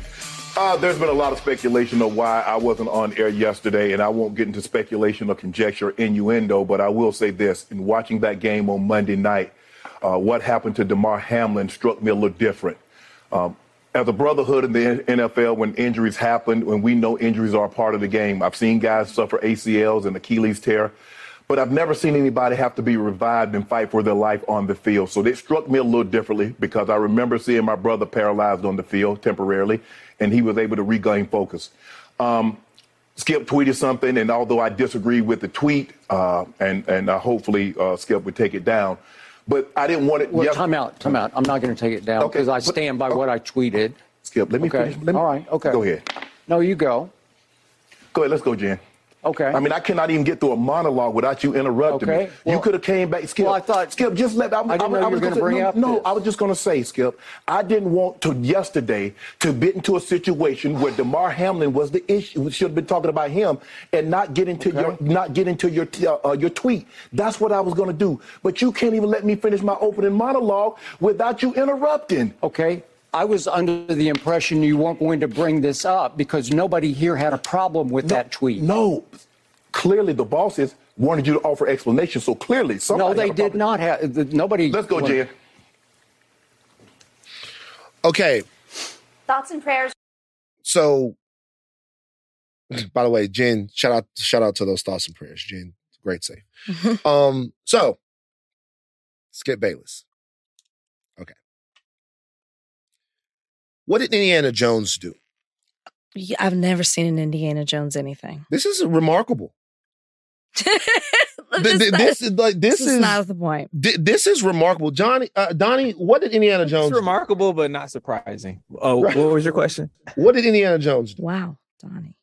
Uh, I don't know. Uh, he whipped. Oh, pot kettle. Pot kettle. What did Indiana Jones do? What's Indiana Jones's occupation? He's like an explorer or an arch- archaeologist or something. Thank you, Ashley. Oh, I would Indiana never Jones guessed that. is an archaeologist. I thought dinosaurs were involved for some reason. Are you fucking kidding me? Indiana Well, I feel like the, the clip I always see is him running away from a rock or something. What the fuck does that have to do with dinosaurs? I don't know. I just thought Stone Age. Okay. Uh, I can see it. Thank you. But the dinosaurs weren't in the Stone Age. Whatever, man. Uh, looks like okay. Uh, Indiana Jones is an archaeologist. He hunts relics. A relic, as we know, Okay. is uh, something from a time past. Yes, yes, that I know. Something that gives you a something that gives you a marker um, from a different civilization, tells you about a moment in time, an era uh, that existed some time ago. Normally, some far place away. You learn about how somebody ate. You might get a spoon. You might see, uh, oh, this is the way a toilet. This is the way how people, the type of technology that they had. Mhm. But a relic is something old, and it's something that's past its time. Okay. Um, Skip Bayless is a relic. He is a relic of a very specific time in American sports and athletic discourse. He's a relic of a time when uh, what we talked about earlier was certainly not the case, when athletes weren't human, Right, right, right. when what they were were basically uh, high paid, high performance cattle that were out to do a job. So whatever you wrote about them, whatever you said about them, um, whatever you put out in the world about them didn't matter. Mm-hmm. And it certainly didn't matter what they had to say back to you. Because if they had anything to say back to you, then they were overly sensitive, they were spoiled, or they were crybabies. Skip Bayless, in my opinion, despite the context that we saw on Monday, doesn't have any respect for athletes, and I think particularly the black athlete. Ones, yeah. Um, yeah. Comes from a time where your life cycle uh, as an athlete were cheers, boos, death. Cheer you, boo you, you die. And a little scandal in between. Uh, when we weren't having conversations about mental health, We weren't having conversations about the quality of somebody's life off the field. Um, we weren't having conversations about how people lived their life when there were no whistles, when there were no refs, when there were no um, no cameras. Uh, I don't think he respects the mind or the psyche of the athlete. Let me tell you why that's evident in the clip we just played. You guys know Shannon Sharpe. A lot of you might not know Sterling Sharpe. Sterling Sharpe was on pace to be one of the top five greatest NFL wide receivers of all time. If you go back and look at Sterling Sharpe's numbers, he played with the Green Bay Packers. Um, he was the guy that I knew about. He was the sharp that, to me, was the biggest legend of the. He was the guy who was running the league. He was one of the best players in the league. Uh, his career was cut short because of a neck injury, because of a spinal injury. Mm-hmm. And Shannon Sharpe, his brother, went on to have the Hall of Fame career, Right. the three Super Bowls, and all of that. Sterling Sharpe, fantastic player, right?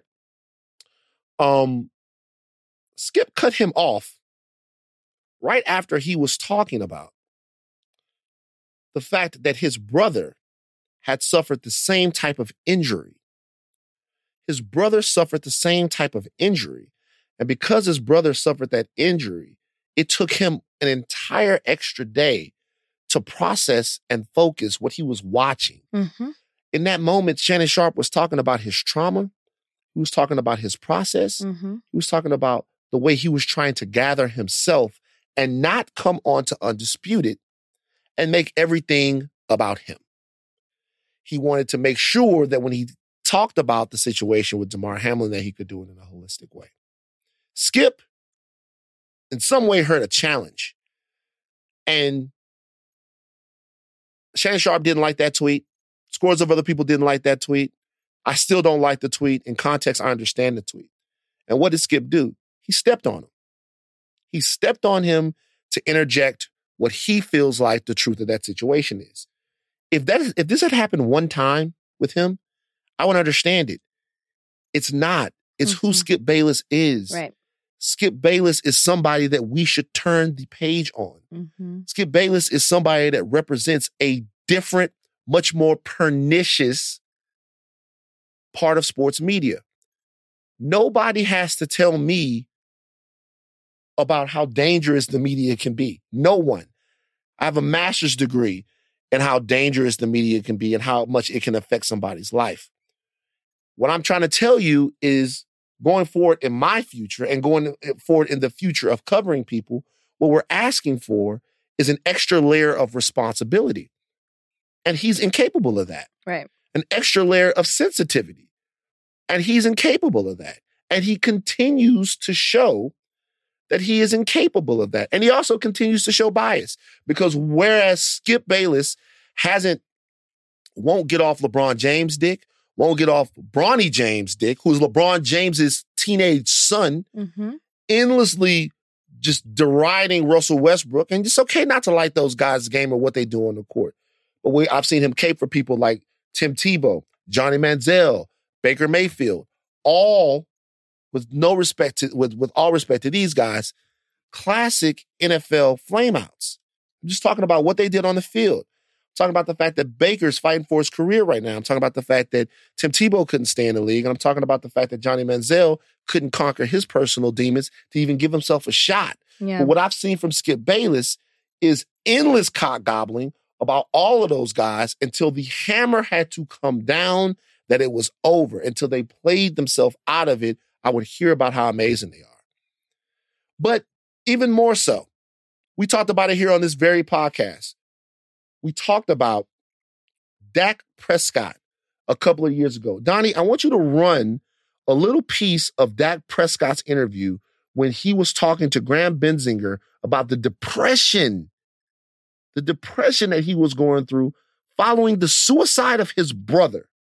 This quarantine and this off season, I started experiencing emotions I've never felt before. Um, anxiety for the main one. And then, honestly, a couple of days before my brother passed, I would say I started experiencing depression. Didn't know necessarily what I was going through, uh, to, to say the least. Okay. Rachel, what do you think when you hear that? What Dak said? Yeah.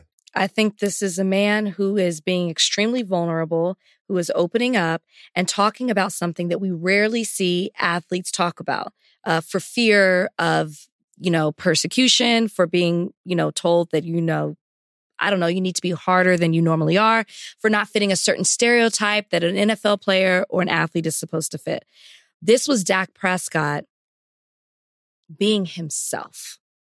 And yeah, so just to answer your question, that. Dak Prescott being himself. Yes. And you would think that anyone who, I'm not, you know what? No, I'm not even going to say what you would think. Donnie, play Skip's reaction to this just to refle- re- refresh people's memory.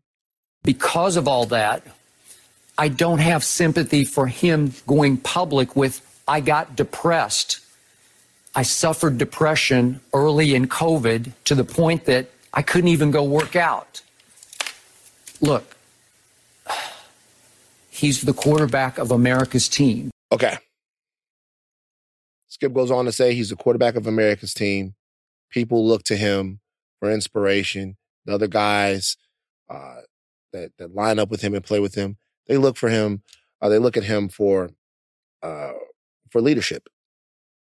And of course, they couldn't possibly be led by somebody who uh, has issues with depression or um, has gone through a time in his life where a while before then he lost his mother and then he His lost his brother. brother. Yeah. Um, and we were all in a pandemic going through things. The fact that somebody, honestly, would fix their mouth to say that in the day and age that we live in, after the two years that we've all had, Mhm. it's astonishing. Uh, You guys, you guys know that I'm emotional, right? I know that I'm emotional, guys. I know that I can be irrationally emotional. But I promise you right now, I'm just talking about the fact that we can't continue to have people in the space like that with this much power and not discuss how they affect things. Like Undisputed is a is a grand show. Now people want Yes. Shannon to it's a huge show. Now people want Shannon to quit his job. Why should Shannon have to quit his job? Because the guy sitting across from him is a disrespectful malcontent. Like I, I'm looking at that. Dak Prescott is talking not as the the the the captain of the Dallas Cowboys, not as the quarterback of the Dallas Cowboys. That's what Skip views him as. Skip views Dak Prescott as the quarterback of America's team and nothing else. Dak Prescott is right there talking as a human being. Mm-hmm. We can't give this motherfucker a little time to be scared from the pandemic, to be anxious from the pandemic, to be sad about his brother's death.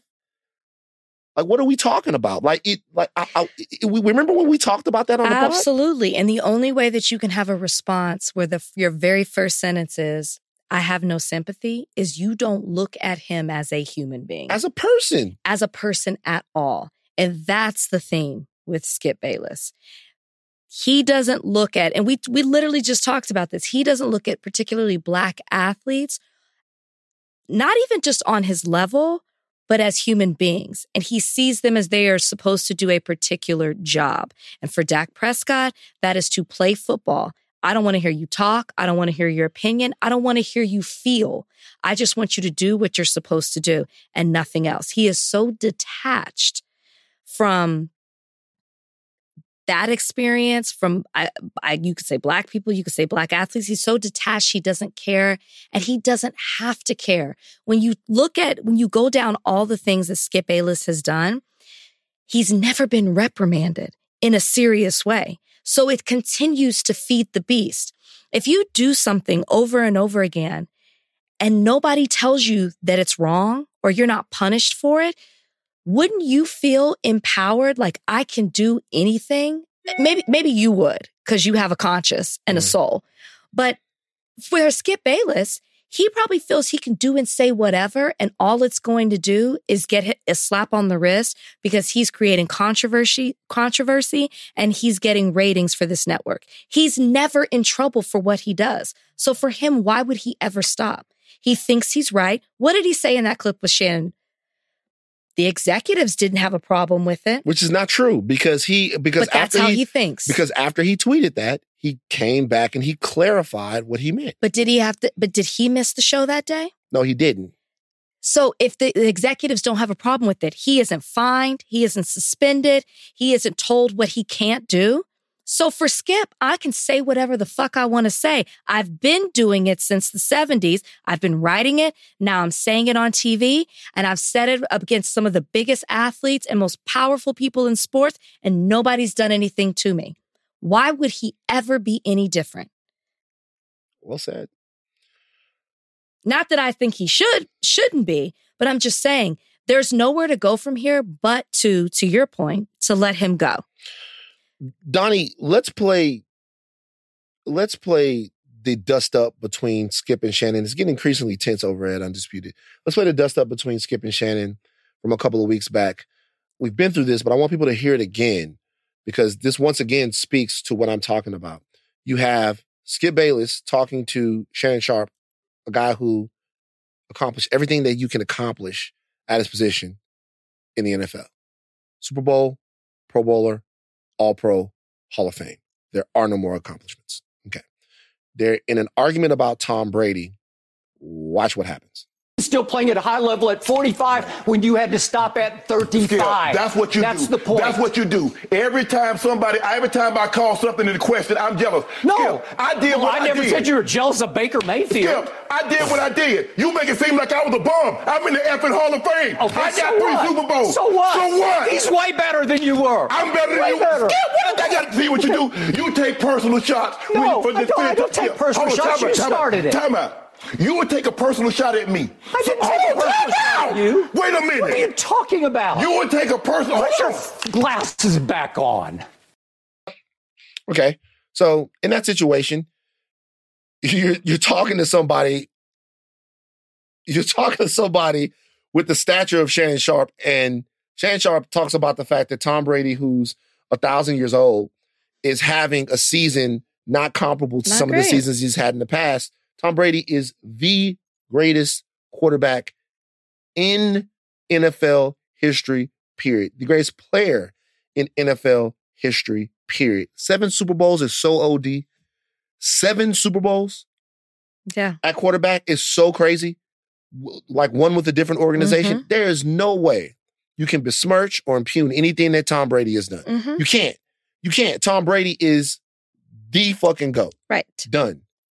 Why does Shannon Sharpe have to be jealous of Tom Brady if he's criticizing Tom Brady about what Tom Brady is not getting done this year? Right now. Why is Skip, why would Skip Bayless make it seem like Shannon Sharpe isn't qualified or good enough to have something negative to say about Tom Brady? Like, what is it about those two men, one of them who is insanely accomplished in this same in this same sport? Like, what's Skip's problem? What's the issue? Why is Skip Bayless so quick to defend Tom Brady's legacy Mm-hmm. against the man who we assumed before this guy, before this, he was pretty friendly with and that he works with every day? Sure. The question that Shannon Sharpe is asking, yo, why are you insulting me for Tom Brady? Because how dare How- Shannon Sharpe? That's basically what Skip was saying. You guys, I could go on. Skip Bayless, after uh, Skip Bayless wrote a column about uh, Kareem Abdul-Jabbar's book back in the day, and in the column, he ripped Kareem to shreds for making valid observations about living as a black man in America. There's something going on there, and it didn't just start now. We were in a different place. It's not Skip that was different. Mm-hmm. Skip hasn't gotten any better or Mm-mm. any worse. Mm-mm. We've changed. We're different. Mm-hmm. We want better. Mm-hmm. We want different. We want more for the people who we share our communities with and happen to be athletes or singers or uh, the people who work at hospitals or first responders. We want to be more respectful of people's space, their mental health, what they're going through and what's happening. We want look, sports is sports sports talk media. You criticize people's job. You can. You criticize people's job if you go to a restaurant. Sure. Go to a restaurant, you criticize people's job. How about this? The question is this. Let's say you go to a restaurant, you don't like the service. You don't like it. Okay. Don't like the service. Give this restaurant fucking one star. Right? Mm-hmm. Within your right to do that. You don't like Sure. the service. Yep. Absolutely. Let's say a week later you run into the, the you run into the waiter at the gym, or maybe courtside at the Lakers game or something like that. Depending on where you are. And the person says to you, they say, Hey, you came over to fucking Toca Madera, Delilah, wherever it was, and I wasn't at my best that night. Like I was slow, I was snappy, but I just want to tell you right now, you know, my mom committed suicide. Mm. My mom died. My friend died. I had a personal tragedy in my life, and I wasn't at my best during that time. I'm just letting you know that that's kind of what it was. It's my bad, right? There are two types of people. One type of person goes, "Oh man, I'm very, I'm sorry about that. Are you okay? You're doing all right, man. Just forget about the meal. It's like whatever. You know what I mean? It was what it was, but you know, one type of person puts their personality and the way that they look at things in the back burner and on the, on the back burner to be able to connect with the person right there that's been through something. The second person goes, well, the next time you go through something, don't come into work because you ruined my night. Yeah. And and and I'm and I'm I'm telling you guys, that's a very basic analogy. But we're trying in society, or at least the people that I know, to be one person. And I'm telling you right now, Skip Bayless is the other. Correct. And if you question that at all, go read what he wrote 45 years ago about Kareem Abdul Jabbar. And it shows the lack of regard, empathy that he has for him as a black man, for him as a black athlete, for him even trying to understand the black experience. That is the foundation of Skip Bayless. And everything since then goes right back to that sentiment. It's all right there. All right. Spent too long on it, but it was worth it. I don't give a fuck. Look, uh, on the other side is Kevin McCarthy. He's that nigga. Is he? That's his, that's his new name. That nigga Kevin. Oh, D N K. That nigga Kevin. some people would beg to differ. Nah, they definitely they treat him like a nigga. All right, on, on, the- other side is This episode is brought to you by Hotels.com. I was traveling internationally last year. I was in Mallorca. I didn't know the island well. I said, let me head to the north, head towards the water. Let me go on Hotels.com and see what they have available. Something preferably on the beach, maybe even a gym. Not only did I get those things, there was a kids' session with exercise, gymnastics in the water, pony rides, a train. It had everything, and I didn't even want any of those things but at least I knew they were there just in case I changed my mind. And now finding the perfect hotel has never been easier thanks to the hotels.com app. Whether you're looking for a family friendly, right, all inclusive or a relaxing spa weekend, you can find exactly what you need and compare hotel prices, ratings, and amenities side by side. So start planning your next getaway and find your perfect somewhere in the hotels.com app. This episode is brought to you by Jiffy Lube. Cars can be a big investment, so it's important to take care of them. I once got a car that I started out with 25,000 miles on. I got it to over 200,000 miles because I took care of it. You know how you take care of a car? You take care of the maintenance, the oil, the brakes, all that stuff. And if you don't, you can have a car just completely fall apart. When your car needs maintenance, head to Jiffy Lube. They provide automotive excellence at speed. Get your oil change, brakes checked, tons of other multi care services. It's all done by expertly trained technicians who actually care about taking care of you and your car. Jiffy Lube, car more. To find coupons and start an instant online estimate, visit jiffylube.com. Rachel. Um, we're gonna get into an interview with Aaron Rupar, but we're gonna briefly talk about this. Uh, McCarthy is what are we up to? Eleven votes now. 11 votes. for those of you who don't know, Kevin McCarthy, who has been was the minority leader of the Republicans since 2019, who's the majority leader from 2014 to 2019, you know, when the Republicans fell out of uh, the majority, uh, seeking the speakership and can't get it. Yeah. They're kicking him in his dick. Okay. Kicking him everywhere. They're kicking him. He's got footprints all up and around his ass. The Republicans are in shambles. And because they're in shambles, the government is essentially stopped up on Capitol Hill. Um, it- have you been watching this entire fiasco play out?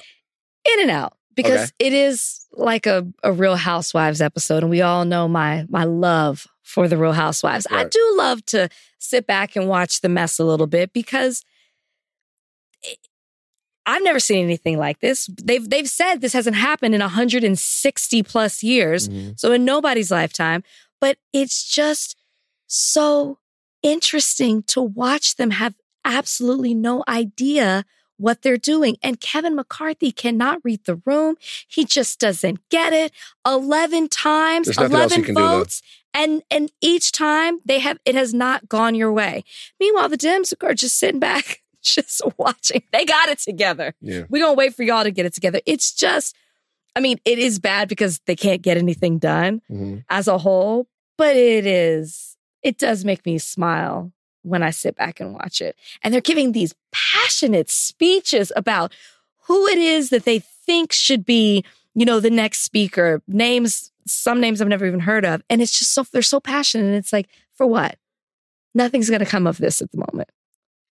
Nothing's happening. You need 218 votes to become speaker. You have to have that number. You need a majority. Mm-hmm. Um, he can't get them. he can't get them because He the- won't get them. The animus in the Republican Party is so deep. They're so unorganized. He's been such a poor leader at this uh, that the schism between him and some members of the Freedom Caucus, which is the far right branch of the Republican Party in the House, just can't fucking get along. He's done everything they've asked him to. They wanted the fucking magnetometers taken out. They wanted the metal detectors taken out of the Capitol building. So pointless. After there was an attack on the fucking building two years ago, he took them out. He's giving them everything that they want. He's giving them the taint. He's giving them the butt. He's giving them the entire thing. He's giving them a little nipple. He's giving them the licky licky to reach Okay. around, and right. they just won't come.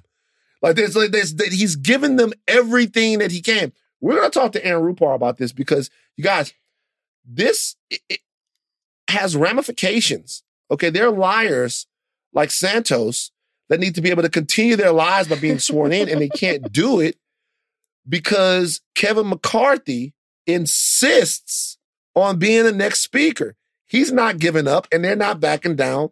We're at an impasse, and it is literally the most entertaining nigga shit that has ever happened. You know, I'm not even gonna diss us. Why would I diss us? We're not like this. We'll get behind somebody and figure it out. But it's the most entertaining fucking bullshit that I've ever seen before on Capitol Hill.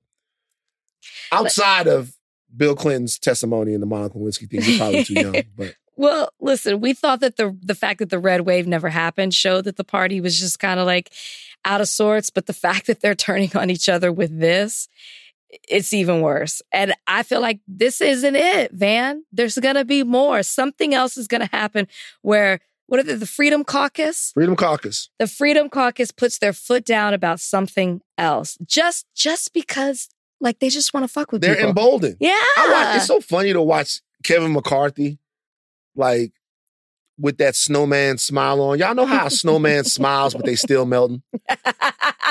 you like you, you see a so you see a snowman, and at first the snowman's all whole. And like, whoa, it's Christmas.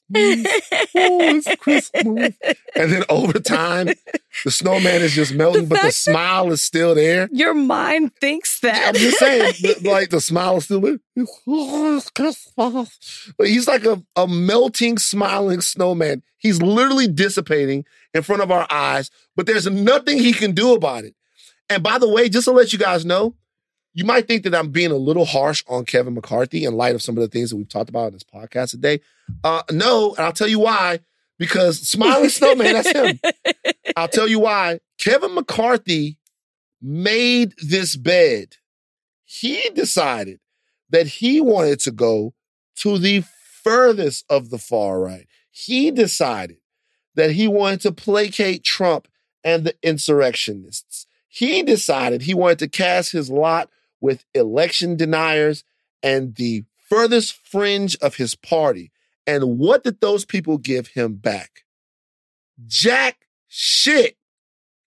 Good on you. I hope that everybody in in America is paying attention to what happens when you cast your lot with the Trump people and his far right MAGA cult. You will lose. Mm-hmm. If either you'll be Rudy Giuliani and you will lose uh, your integrity and whatever legacy you have. Either you'll be some of these guys and you'll lose your freedom. Either you'll be some of these old Trump staffers who say they can't get jobs now. You'll lose your employability, or you'll be scores of other Republican lawmakers Yeah. and you'll lose your election. But casting your lot with them, you will lose. Aaron, Aaron Rupar is coming on right now. We love Aaron. Uh, we're going to get to him, he's going to make sense of this so that, you know, we can do everything we need to do, whatever. Guys, you're all aware of what's going on in Washington right now. Minority Leader Kevin McCarthy is in the fight of his life. I don't know if you can call it the fight of your life when you just keep getting your ass kicked over and over again. Just before we started recording, I was told that he lost his speaker election, his election for the Speaker of the House, uh, for the 11th time. We've been doing this for three days now. We're leaking over into unprecedented times with this. And there are a lot of questions, and we have somebody back on the podcast to help us answer those questions. We have political commentator Aaron Rupar joining us today again on Higher Learning. Aaron, how are you doing, my friend? Doing all right. Uh, yeah, just before we hopped on, uh, Kevin lost for the 11th time, equaling Bill Russell's uh, record of NBA titles. it was kind of, you know, earlier in the day when he hit uh, seven, I found a nice photo of uh, Tom Brady with uh, the seven rings that I posted on Twitter, you know, just joking that now, you know, Kevin McCarthy, Kevin McCarthy was an elite company. And uh, now he hit 11. I don't, I don't think any athlete has gone more than 11. I, I can't think of one.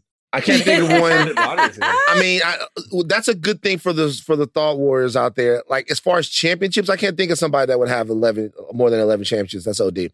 How- Straight up question right now: How is this happening to him? Well, um, the short answer is that I think he expected, and a lot of people did, that there would be a big red wave in November. And so, if that would have happened and Republicans had a larger majority, then he would have been able to lose more votes within his caucus and still hit the majority threshold that you need to become speaker. But of course, the elections were kind of a dud for Republicans. They only ended up with, I believe it's a five seat majority in the House. And so he can only lose those five votes. And of course, you have the extreme fringe of the House Republican caucus, people like um, Lauren Boebert, Matt Gaetz, uh, Bob Good, people like that who just seem like they will never kind of get with the program here. And so as a result, he's just unable to hit that magic number of 218 votes. And the other problem, and this is kind of even more comical in a way, is that he also doesn't necessarily have the the votes right now to adjourn the House, because to adjourn you also need to have half of the you know you need a majority of the people voting to adjourn, and so it's almost kind of like this purgatory type state um, where he doesn't have the votes to become speaker, but he also might not have the votes to actually you know take a break. And so we're just voting over and over and over again. And um, it's unprecedented. I think the last time that um, we had gone this many ballots deep to choose a speaker was like 18 it was in the 19th century like the mid 19th century. So we're talking 150 some years ago. And before uh, tuesday there hadn't been a house speaker election that had gone more than one ballot in 100 years and so um, if you try and find historical precedents for this, you have to dig pretty deep. Um, but it's made for really entertaining times on C-SPAN. Um, so it's been a, a big week for C-SPAN at least. For sure. Entertaining times on C SPAN, but humiliating for Kevin McCarthy. And you wrote an article detailing that. Why is this so humiliating for him and maybe even for the party itself?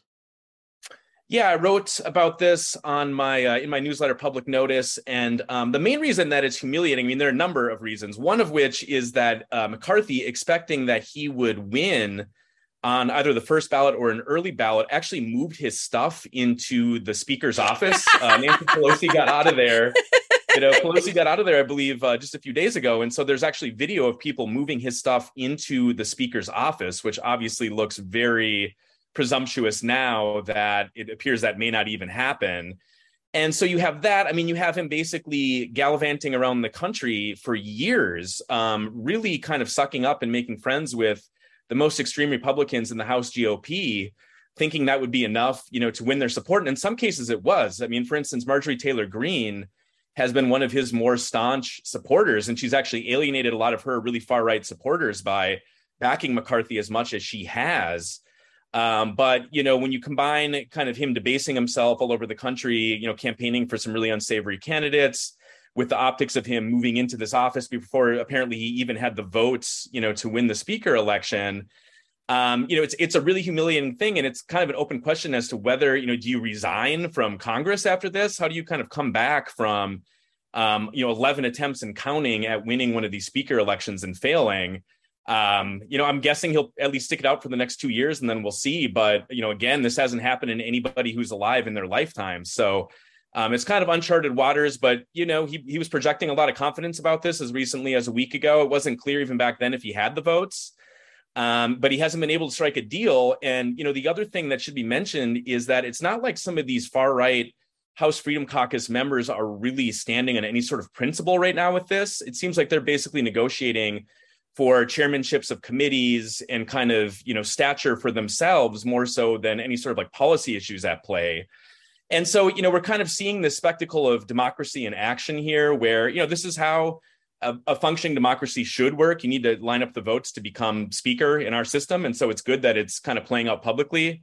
But you kind of wish on the other hand that there were some real principles you know sort of hanging in the balance here. And it does kind of feel more like you know, sort of a petty high school fight, people jockeying for the cool kids' lunch table sort of thing.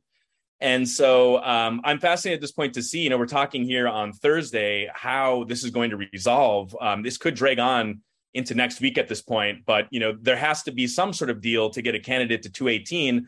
Otherwise, the House literally cannot function. Members can't be sworn in because the House Speaker swears in the members.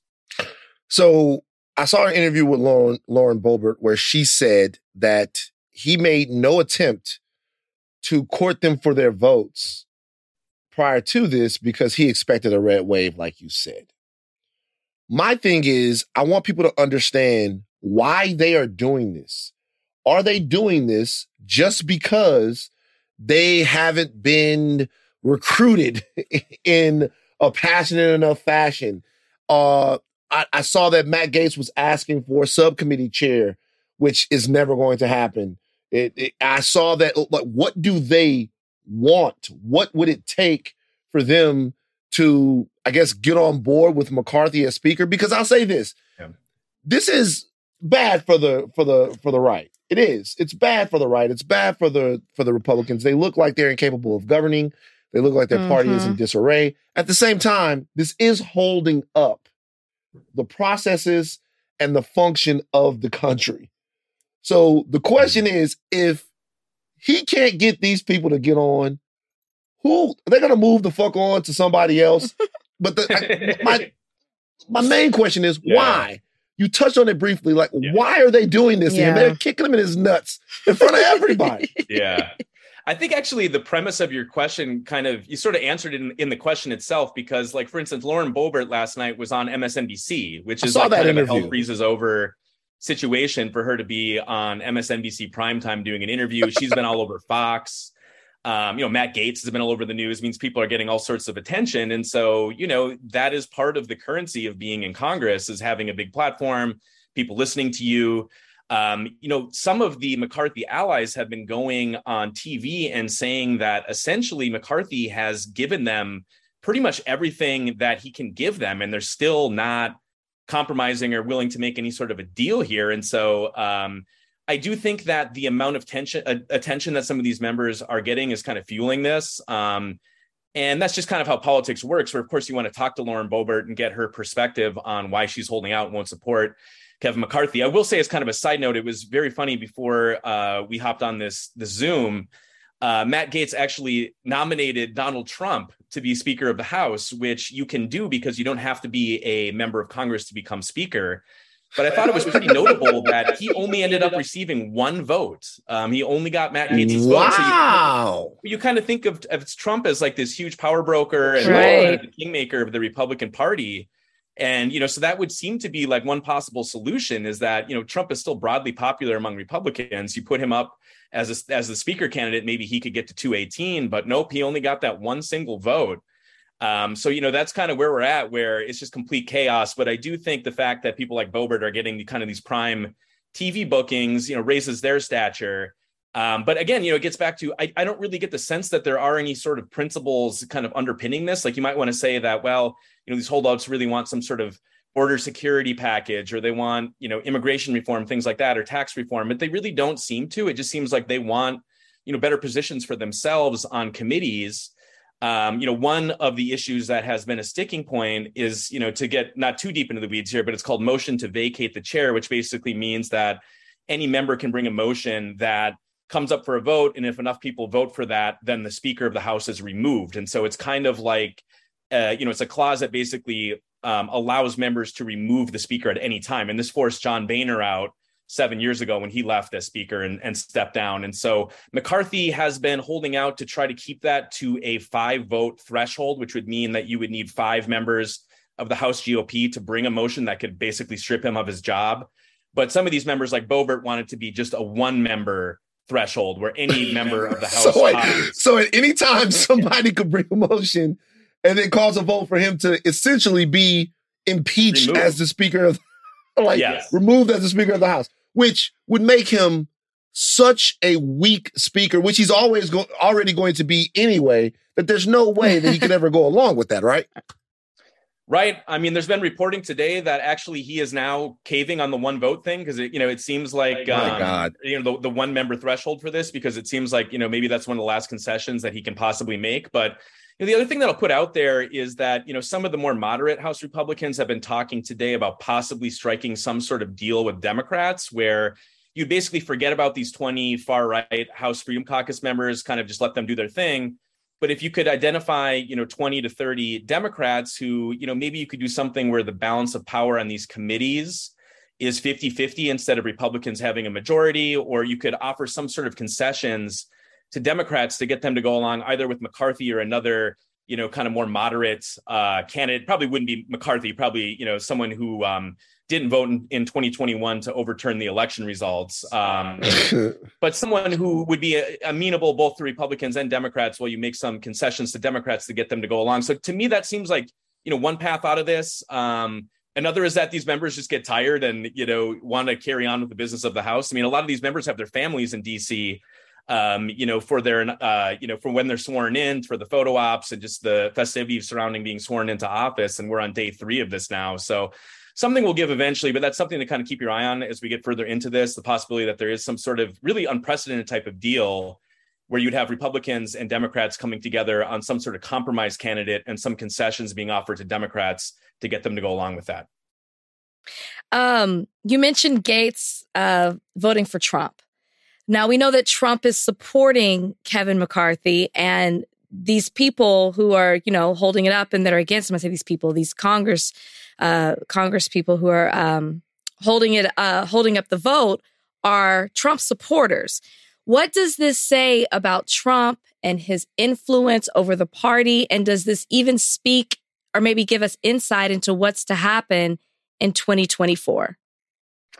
I don't think I would go that far um, because this is sort of a weird situation where the idea of him being speaker when you're not even a member of Congress, and obviously he wasn't known as being some sort of like master legislative tactician. Um, it's it's kind of a weird idea in and of itself, and so I wouldn't go as far as to say that this reflects, you know, kind of his, um, you know, the, the a real fading of his star in any sort of serious sense. Although I will say, you know, to kind of back up, you know, to kind of play the other side of that a little bit, that, you know, another notable thing was yesterday, Trump released a statement on Truth Social endorsing McCarthy and basically urging, you know, members to vote for him.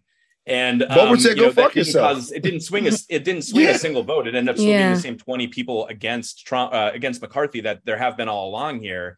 So yeah, I mean, I guess in that sense, the fact that people don't really seem to be listening to his endorsements, um, you know, is kind of problematic for him. But you know, ultimately, it's going to come down to the primary voters in the Republican presidential primary that are going to make the decision as to whether or not you know Trump um, is kind of removed from the scene, you know, against his will in terms of you know if Ron DeSantis beats him or Glenn Youngkin or another candidate beats him. Uh, Trump has never been, you know, extremely popular uh, with power brokers in the Republican Party. You know, until he became president, people kind of had to make peace with him.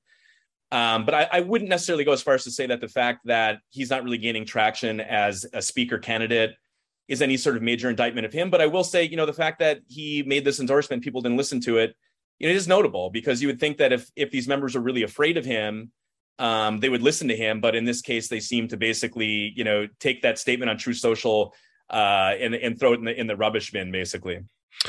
Hakeem Jeffries is the minority leader. Hmm, it's just funny.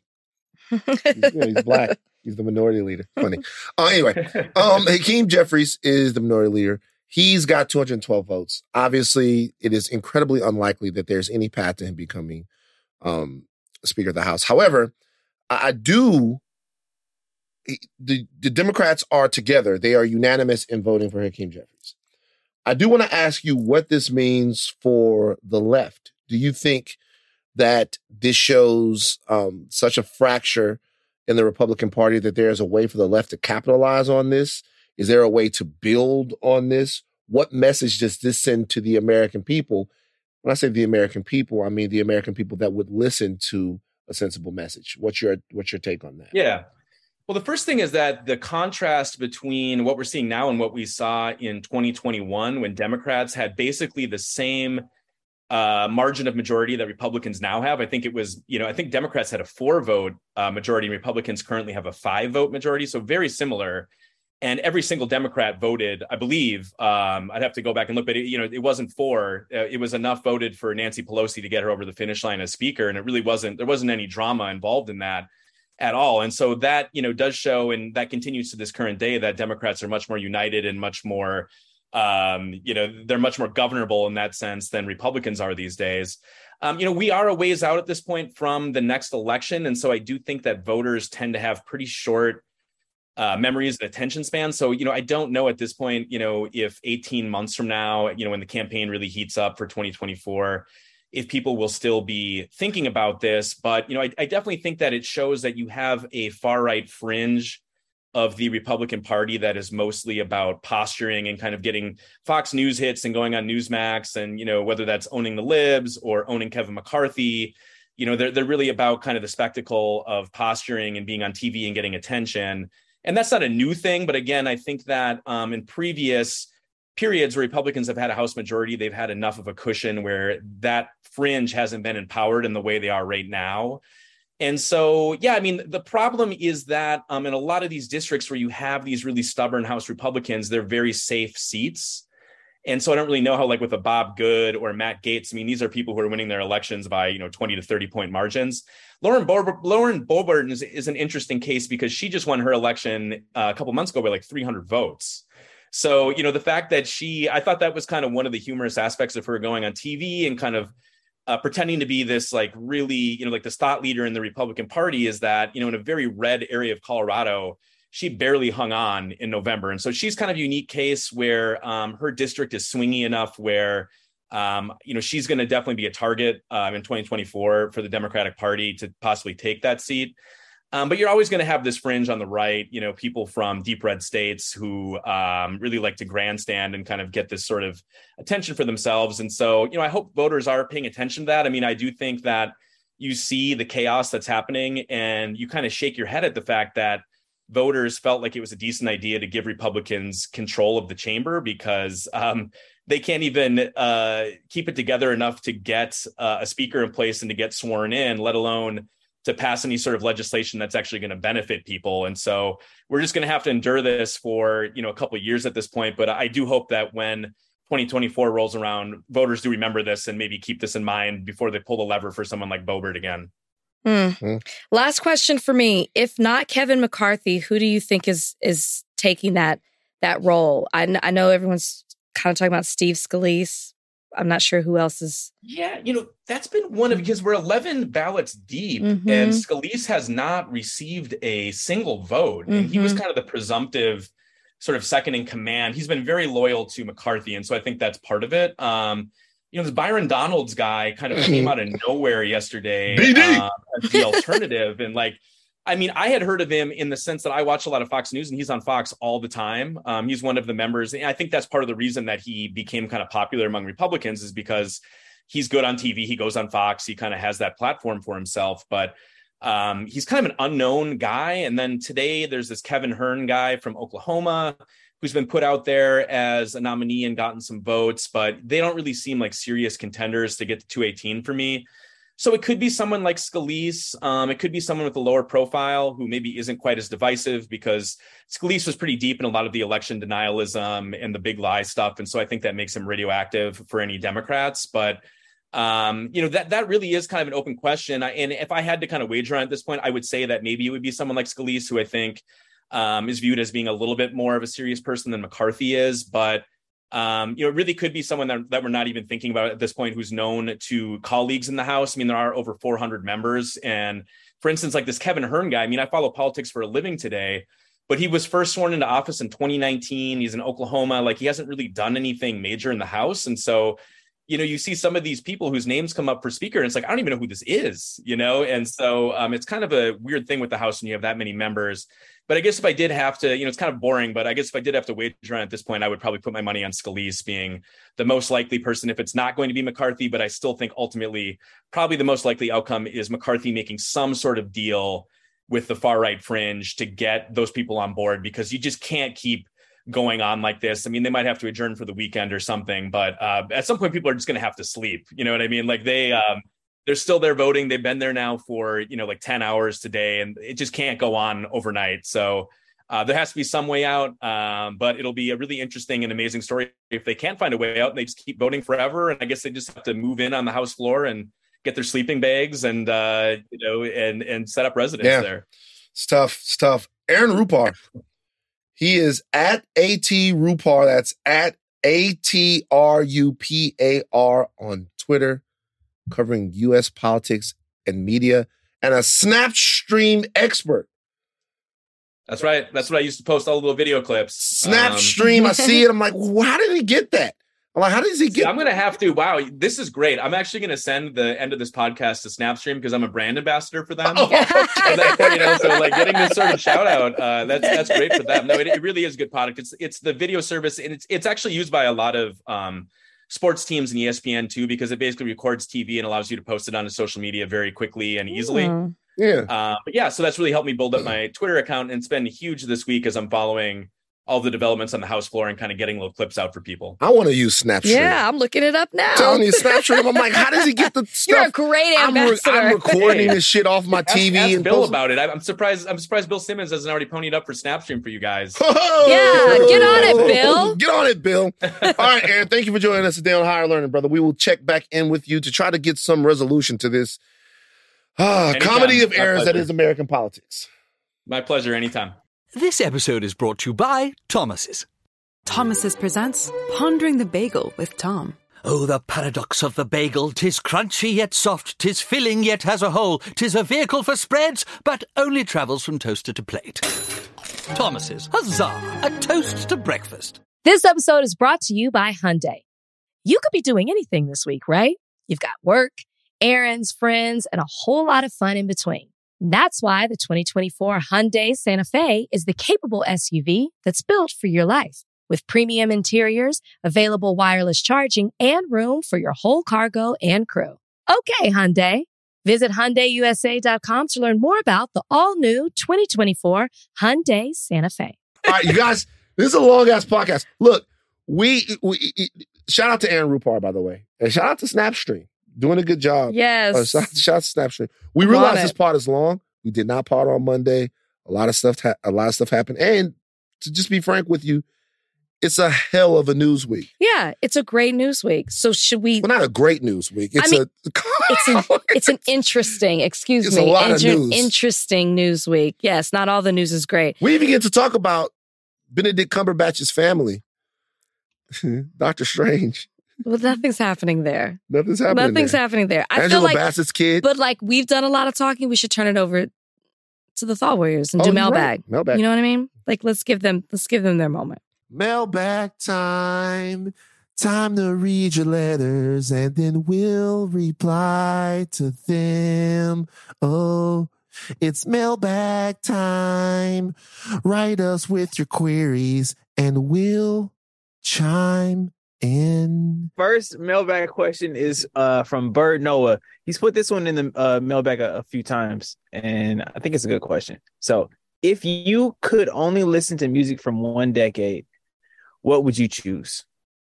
The 90s. Easy. Now, that's not me saying that. Hold on, Rachel. That's not I'm not me. thinking the that's- '90s is good. That's not me saying that the best music comes from the 90s. That's clearly not true. But if that's all you got, yeah. starting from the beginning of the 90s, because that covers like the NWA era, but then Yeah. you get all the way to the ends, and that's like Puff Daddy and the family. It would be the 90s. That's tough. No, because I that's tough. But you got to think about this now because the 70s is Well, the 70s the was my first thought. Yeah. But because whatever we do, it has to have Michael. Okay, not my. Well, then you want the 80s. No, but the 90s covers them. The 90s, you got with Michael, you got Dangerous and you got History. It covers them. With the 80s, you got Thriller and Bad. If it's about I know, Michael, but it's not all about 80s. And I want you have Prince. You got Prince in the 90s. You do have Prince in the 90s. The 90s was is good, but I'm almost gearing to the 70s Okay. because I just want some more Motown. You want Stevie Wonder. I want Motown in there. Well, Motown is more like the 60s, though. But it goes into the 70s. It's true. Remember because they start doing like even the temps change into like the 70s. afros and shit. Yeah, no, it's true. It's true. And you got the disco era. I love disco. So like if he picks the 90s, I gotta go with the 70s. How do you like it? You ever heard that song? How do you like it? Dun, dun, dun. More, more, more. How do you like it? How do you like it? More. How do you like it? You, you like that song? Yeah, I love that song. That's a great song. Oh man. Okay, so if I do the 70s, that means I get some of the Jackson 5. I'll be there. I don't need that shit. I'll be there. The only thing from the 70s I'm really missing is, well, it's a couple of things because the 70s is great Yeah, there's a lot of I'm missing. Stevie Wonder, Mm-hmm. which I love. I'm missing Stevie Wonder, which I love from the 70s. Um, and then I'm, you know, I'm missing Zeppelin and some other people like that. You know what I'm saying? Fleetwood Mac. Fleetwood Mac. It's great. The 70s is the best decade of music to me. You got However, Al Green was big in the 70s. if if it's going to be though, if it's going to be just like one decade, if you're telling me, just I'm gonna have to listen to only one fine. decade, it's gonna be the 90s, man. That's fine. You know, it's, it's, it's definitely gonna be the 90s. It's but- not bad. It- Yeah. it's it, it made me think. That's a great question. All right, next one is from IC introvert Mariah. She or he asks, "What do you find funny that other people don't?"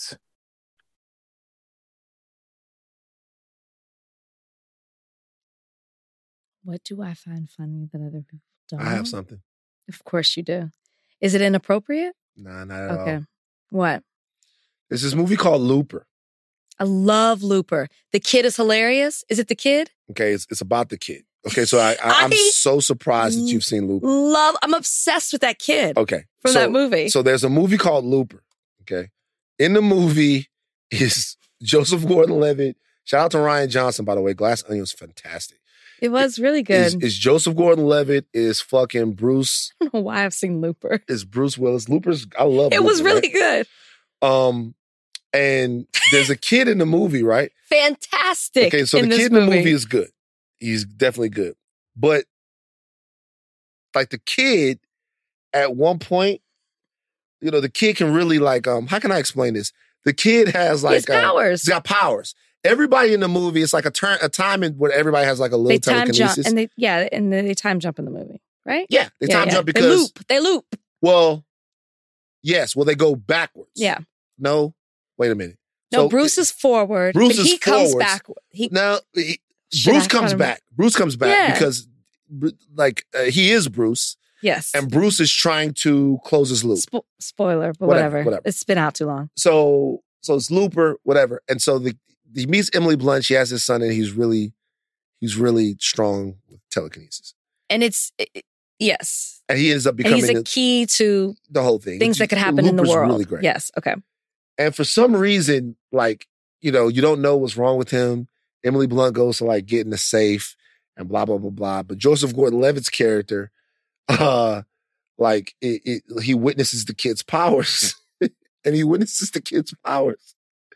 And, and he says, uh, What made you think the of this? kid, the kid, he lifts uh Garrett Dillahunt up into the top and he rips him apart and he fucking destroys the house. And Joseph Gordon Levitt's character goes, What is he? Some kind of TK freak? And I don't know why. Why made you think of that? because it's something that's bothered Kalika for years. it used to bother her all the time. It used to bother her back in the day. It's like it. It'd be like, what is it? What is he? What is he? Some kind of TK freak? Like, what is he? Some kind of TK freak? And I'll be like, what? And I remember we were, we were in the movies, and he said that, and I burst into laughter.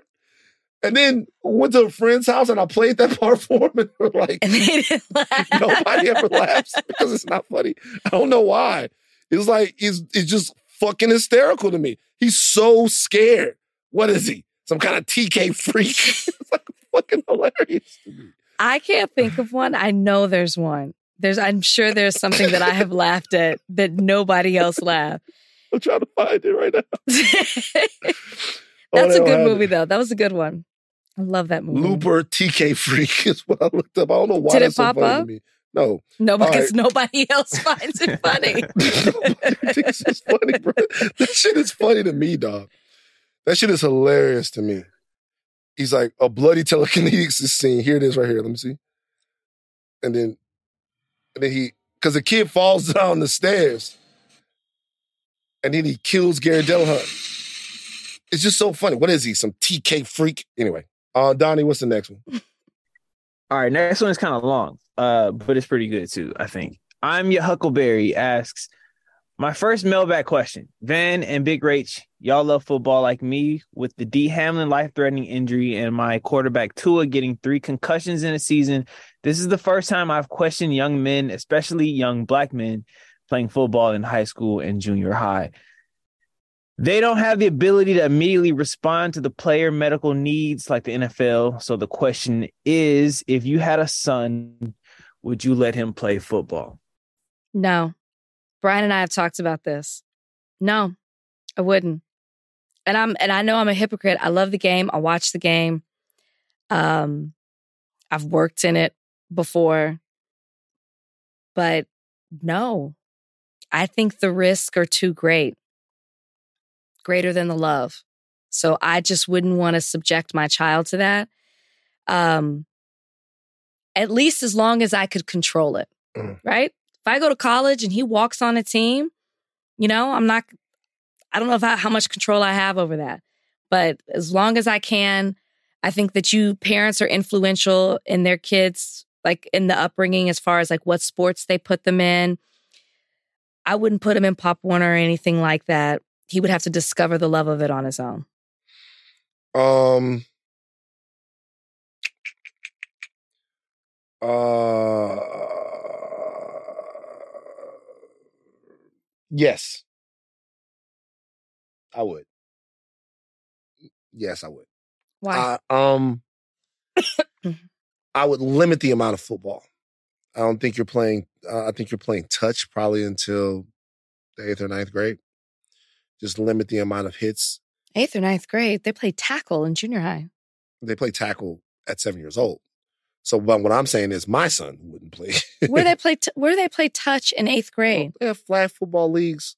They have Oh, so you're gonna have do flag football? Yeah, not, not when I say Oh. flag, when I say touch, I meant flag. Oh. I would say I would I would have them in. So. PE.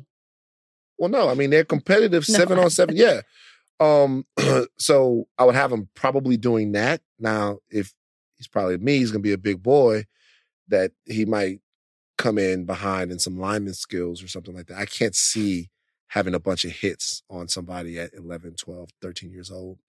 Um, will have to start in high school for me, but I couldn't see keeping him off the field if he wanted to play. I mean, the, you know, it's, it- it's just too much. I just gotta be real with you. It's just kind of like too much a part of of uh of just how we grew up. I mean, if you would want to play, I would I would I would, I would let him play. Hmm. Um, if my daughter wanted to play, I would let her play. Quarterback Princess, Ho- uh, like uh, Holly Hunt movie. Look it up. You ever seen it? Come on. It's a good movie. Um, but no, I, I I would- I would let him play. I would just make sure that it was as safe as possible, um, and make sure that we cut down on the amount of hits that he's gonna have to take in his life. Side note, I feel like because I told you I saw Looper, you think that you might be lucky with another one. You know, Can't it's like believe you've seen it. out of every 10 movies, I might get one. Eh, eh, so you- don't, you threw in quarterback princess is like, come on, let's go back. Let's go back. Prin- Let's go back to what we know. Nobody we got has lucky seen with Quarterback Looper. Princess. But I'll tell you, I'll tell you one thing though. I'm so fucking shocked that you've seen Looper. I don't know why I watched it. It was no, it wasn't even on a plane. I don't know why I saw it. Okay. I like Um, Joseph- it's Helen Hunt in Quarterback Princess. Is that what I said? No, you said Holly Hunt. It's not Holly. It's Helen Hunt in Quarterback Princess. She's the she's a she plays quarterback for her high school team. Quarterback Princess. I like that shit. Anyway, um, Donnie, we got anything else? Uh, we got one more. We can do it real quick if y'all want. Okay. Dub City 27 asks, what's the greatest album from your city slash state? Oh, it's easy. What is yours? From my state, for 400 degrees. I know, right? Yeah, juvenile. I'm gonna go with uh, Mama's Gun, Erykah Badu. From all of Texas. That album It's amazing. is I'm not. I'm not. I'm just, incredible. I'm just trying to see. So, so why to- why does it have to be rap? I'm not saying it has to be rap. I'm saying that's so that's better than all Beyonce shit. Oh, but see, I'm not in the BeyHive. Did don't- actually that didn't even Beyonce didn't even cross my mind. Um, oh, by the way, I'm not saying that you're not right. I'm just saying Texas is so big. It's so big. But you know what? And I I'm- think you I'm have a lot of options in Louisiana. I agree with 400. shit ton of I agree with 400 All the degrees. jazz, all the- But Mama's Gun is incredible. Okay, let's look this up. Musical artists. I thought From- Nor- Come Away With Me, Norah Jones is a really great, Hey, look, you- fantastic I- you album as well. I'm being toxic. Texas. I'm being toxic. Toxic. Because You- Van wants me to pick a man. What the fuck? Did I bring up a man? I, I said Beyonce. It's so many people though. It's so many people. Texas got no. You're right, but but I would probably have to. But just if you ask me, knee jerk, knee jerk, my favorite because it's your favorite. So my favorite, 400 degrees. 400 Who's your knee jerk Texas then? bruh. I'm not gonna lie, bruh. My knee jerk Texas is riding dirty that UGK, bruh. That's that. Uh, like, i- i- is that is that is that is that is that UGK, dog? I'm gonna be honest with you, bruh. A man. You know, put on. Hold on, hold on, bro. I, I that's is uh. If you're talking about you, you talking about this right here. Hold on for a second. I know you know this shit. You can't tell me about this shit.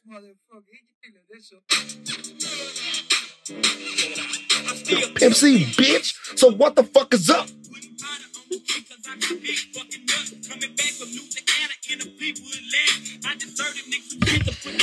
Oh, rest in peace, C. Rest in peace, C.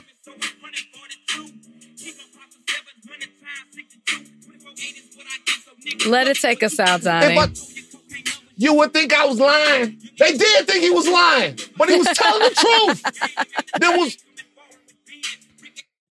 actually he said Jeezy was lying. Anyway, uh, unexpected ally of the week. Uh, Delta Airlines. Delta Airlines will be offering free Wi Fi on their flights.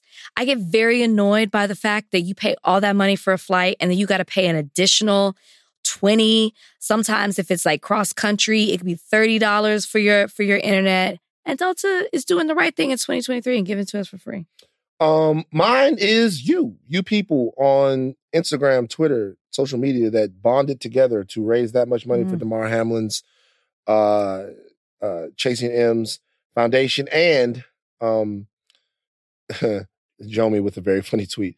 Uh, and just everyone who you know put their humanity on display. I was moved and incredibly inspired. I'm exhausted at the end of this. this, podcast. It's it's been two and a half hours. Fuck it, give them a lot.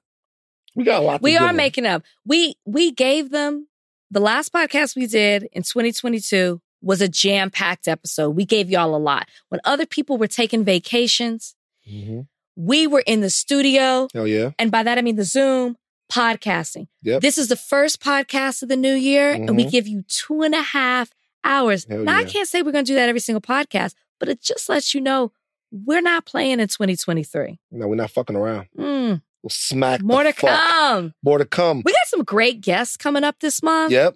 We got Barack Right. Obama coming up. Yeah. Yeah. Yeah. Yeah. We got who? Let's see who we got. We got coming up. We got Barack Uh, Obama. yeah. Steven Spielberg. Steven Spielberg. Um. We got. Oprah.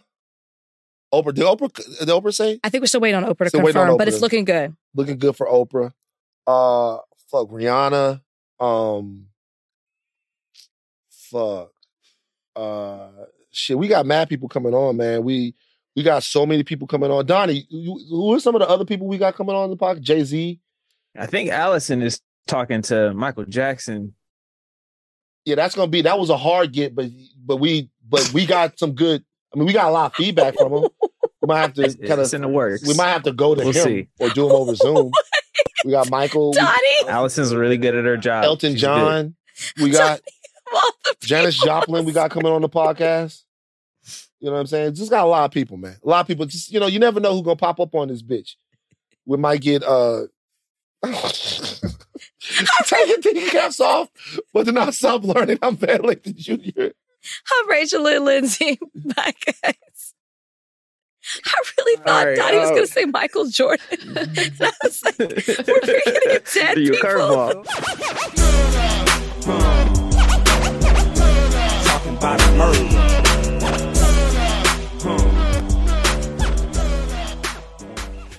This episode is brought to you by Hotels.com. When I went on my last holiday to Cape Town, it was amazing. My friends were there, the weather was phenomenal, and most importantly, the food was fantastic. But one thing I struggled with was finding the right places to stay. You know, all I want is a great bed, a fantastic shower, and breakfast that doesn't end at 8 a.m. I'm on holiday, I'm still sleeping. I also like ease, and the Hotels.com app easily helps me to find a perfect hotel for every trip. Whether you're looking for a family friendly getaway or a relaxing spa weekend, on the Hotels.com app, you can compare up to five hotels side by side. Now, why would you want to do that? So you can see prices, amenities, and star ratings. And best of all, you don't have to switch back and forth between options. See? Ease. So, start planning your next getaway and find your perfect somewhere in the Hotels.com app today.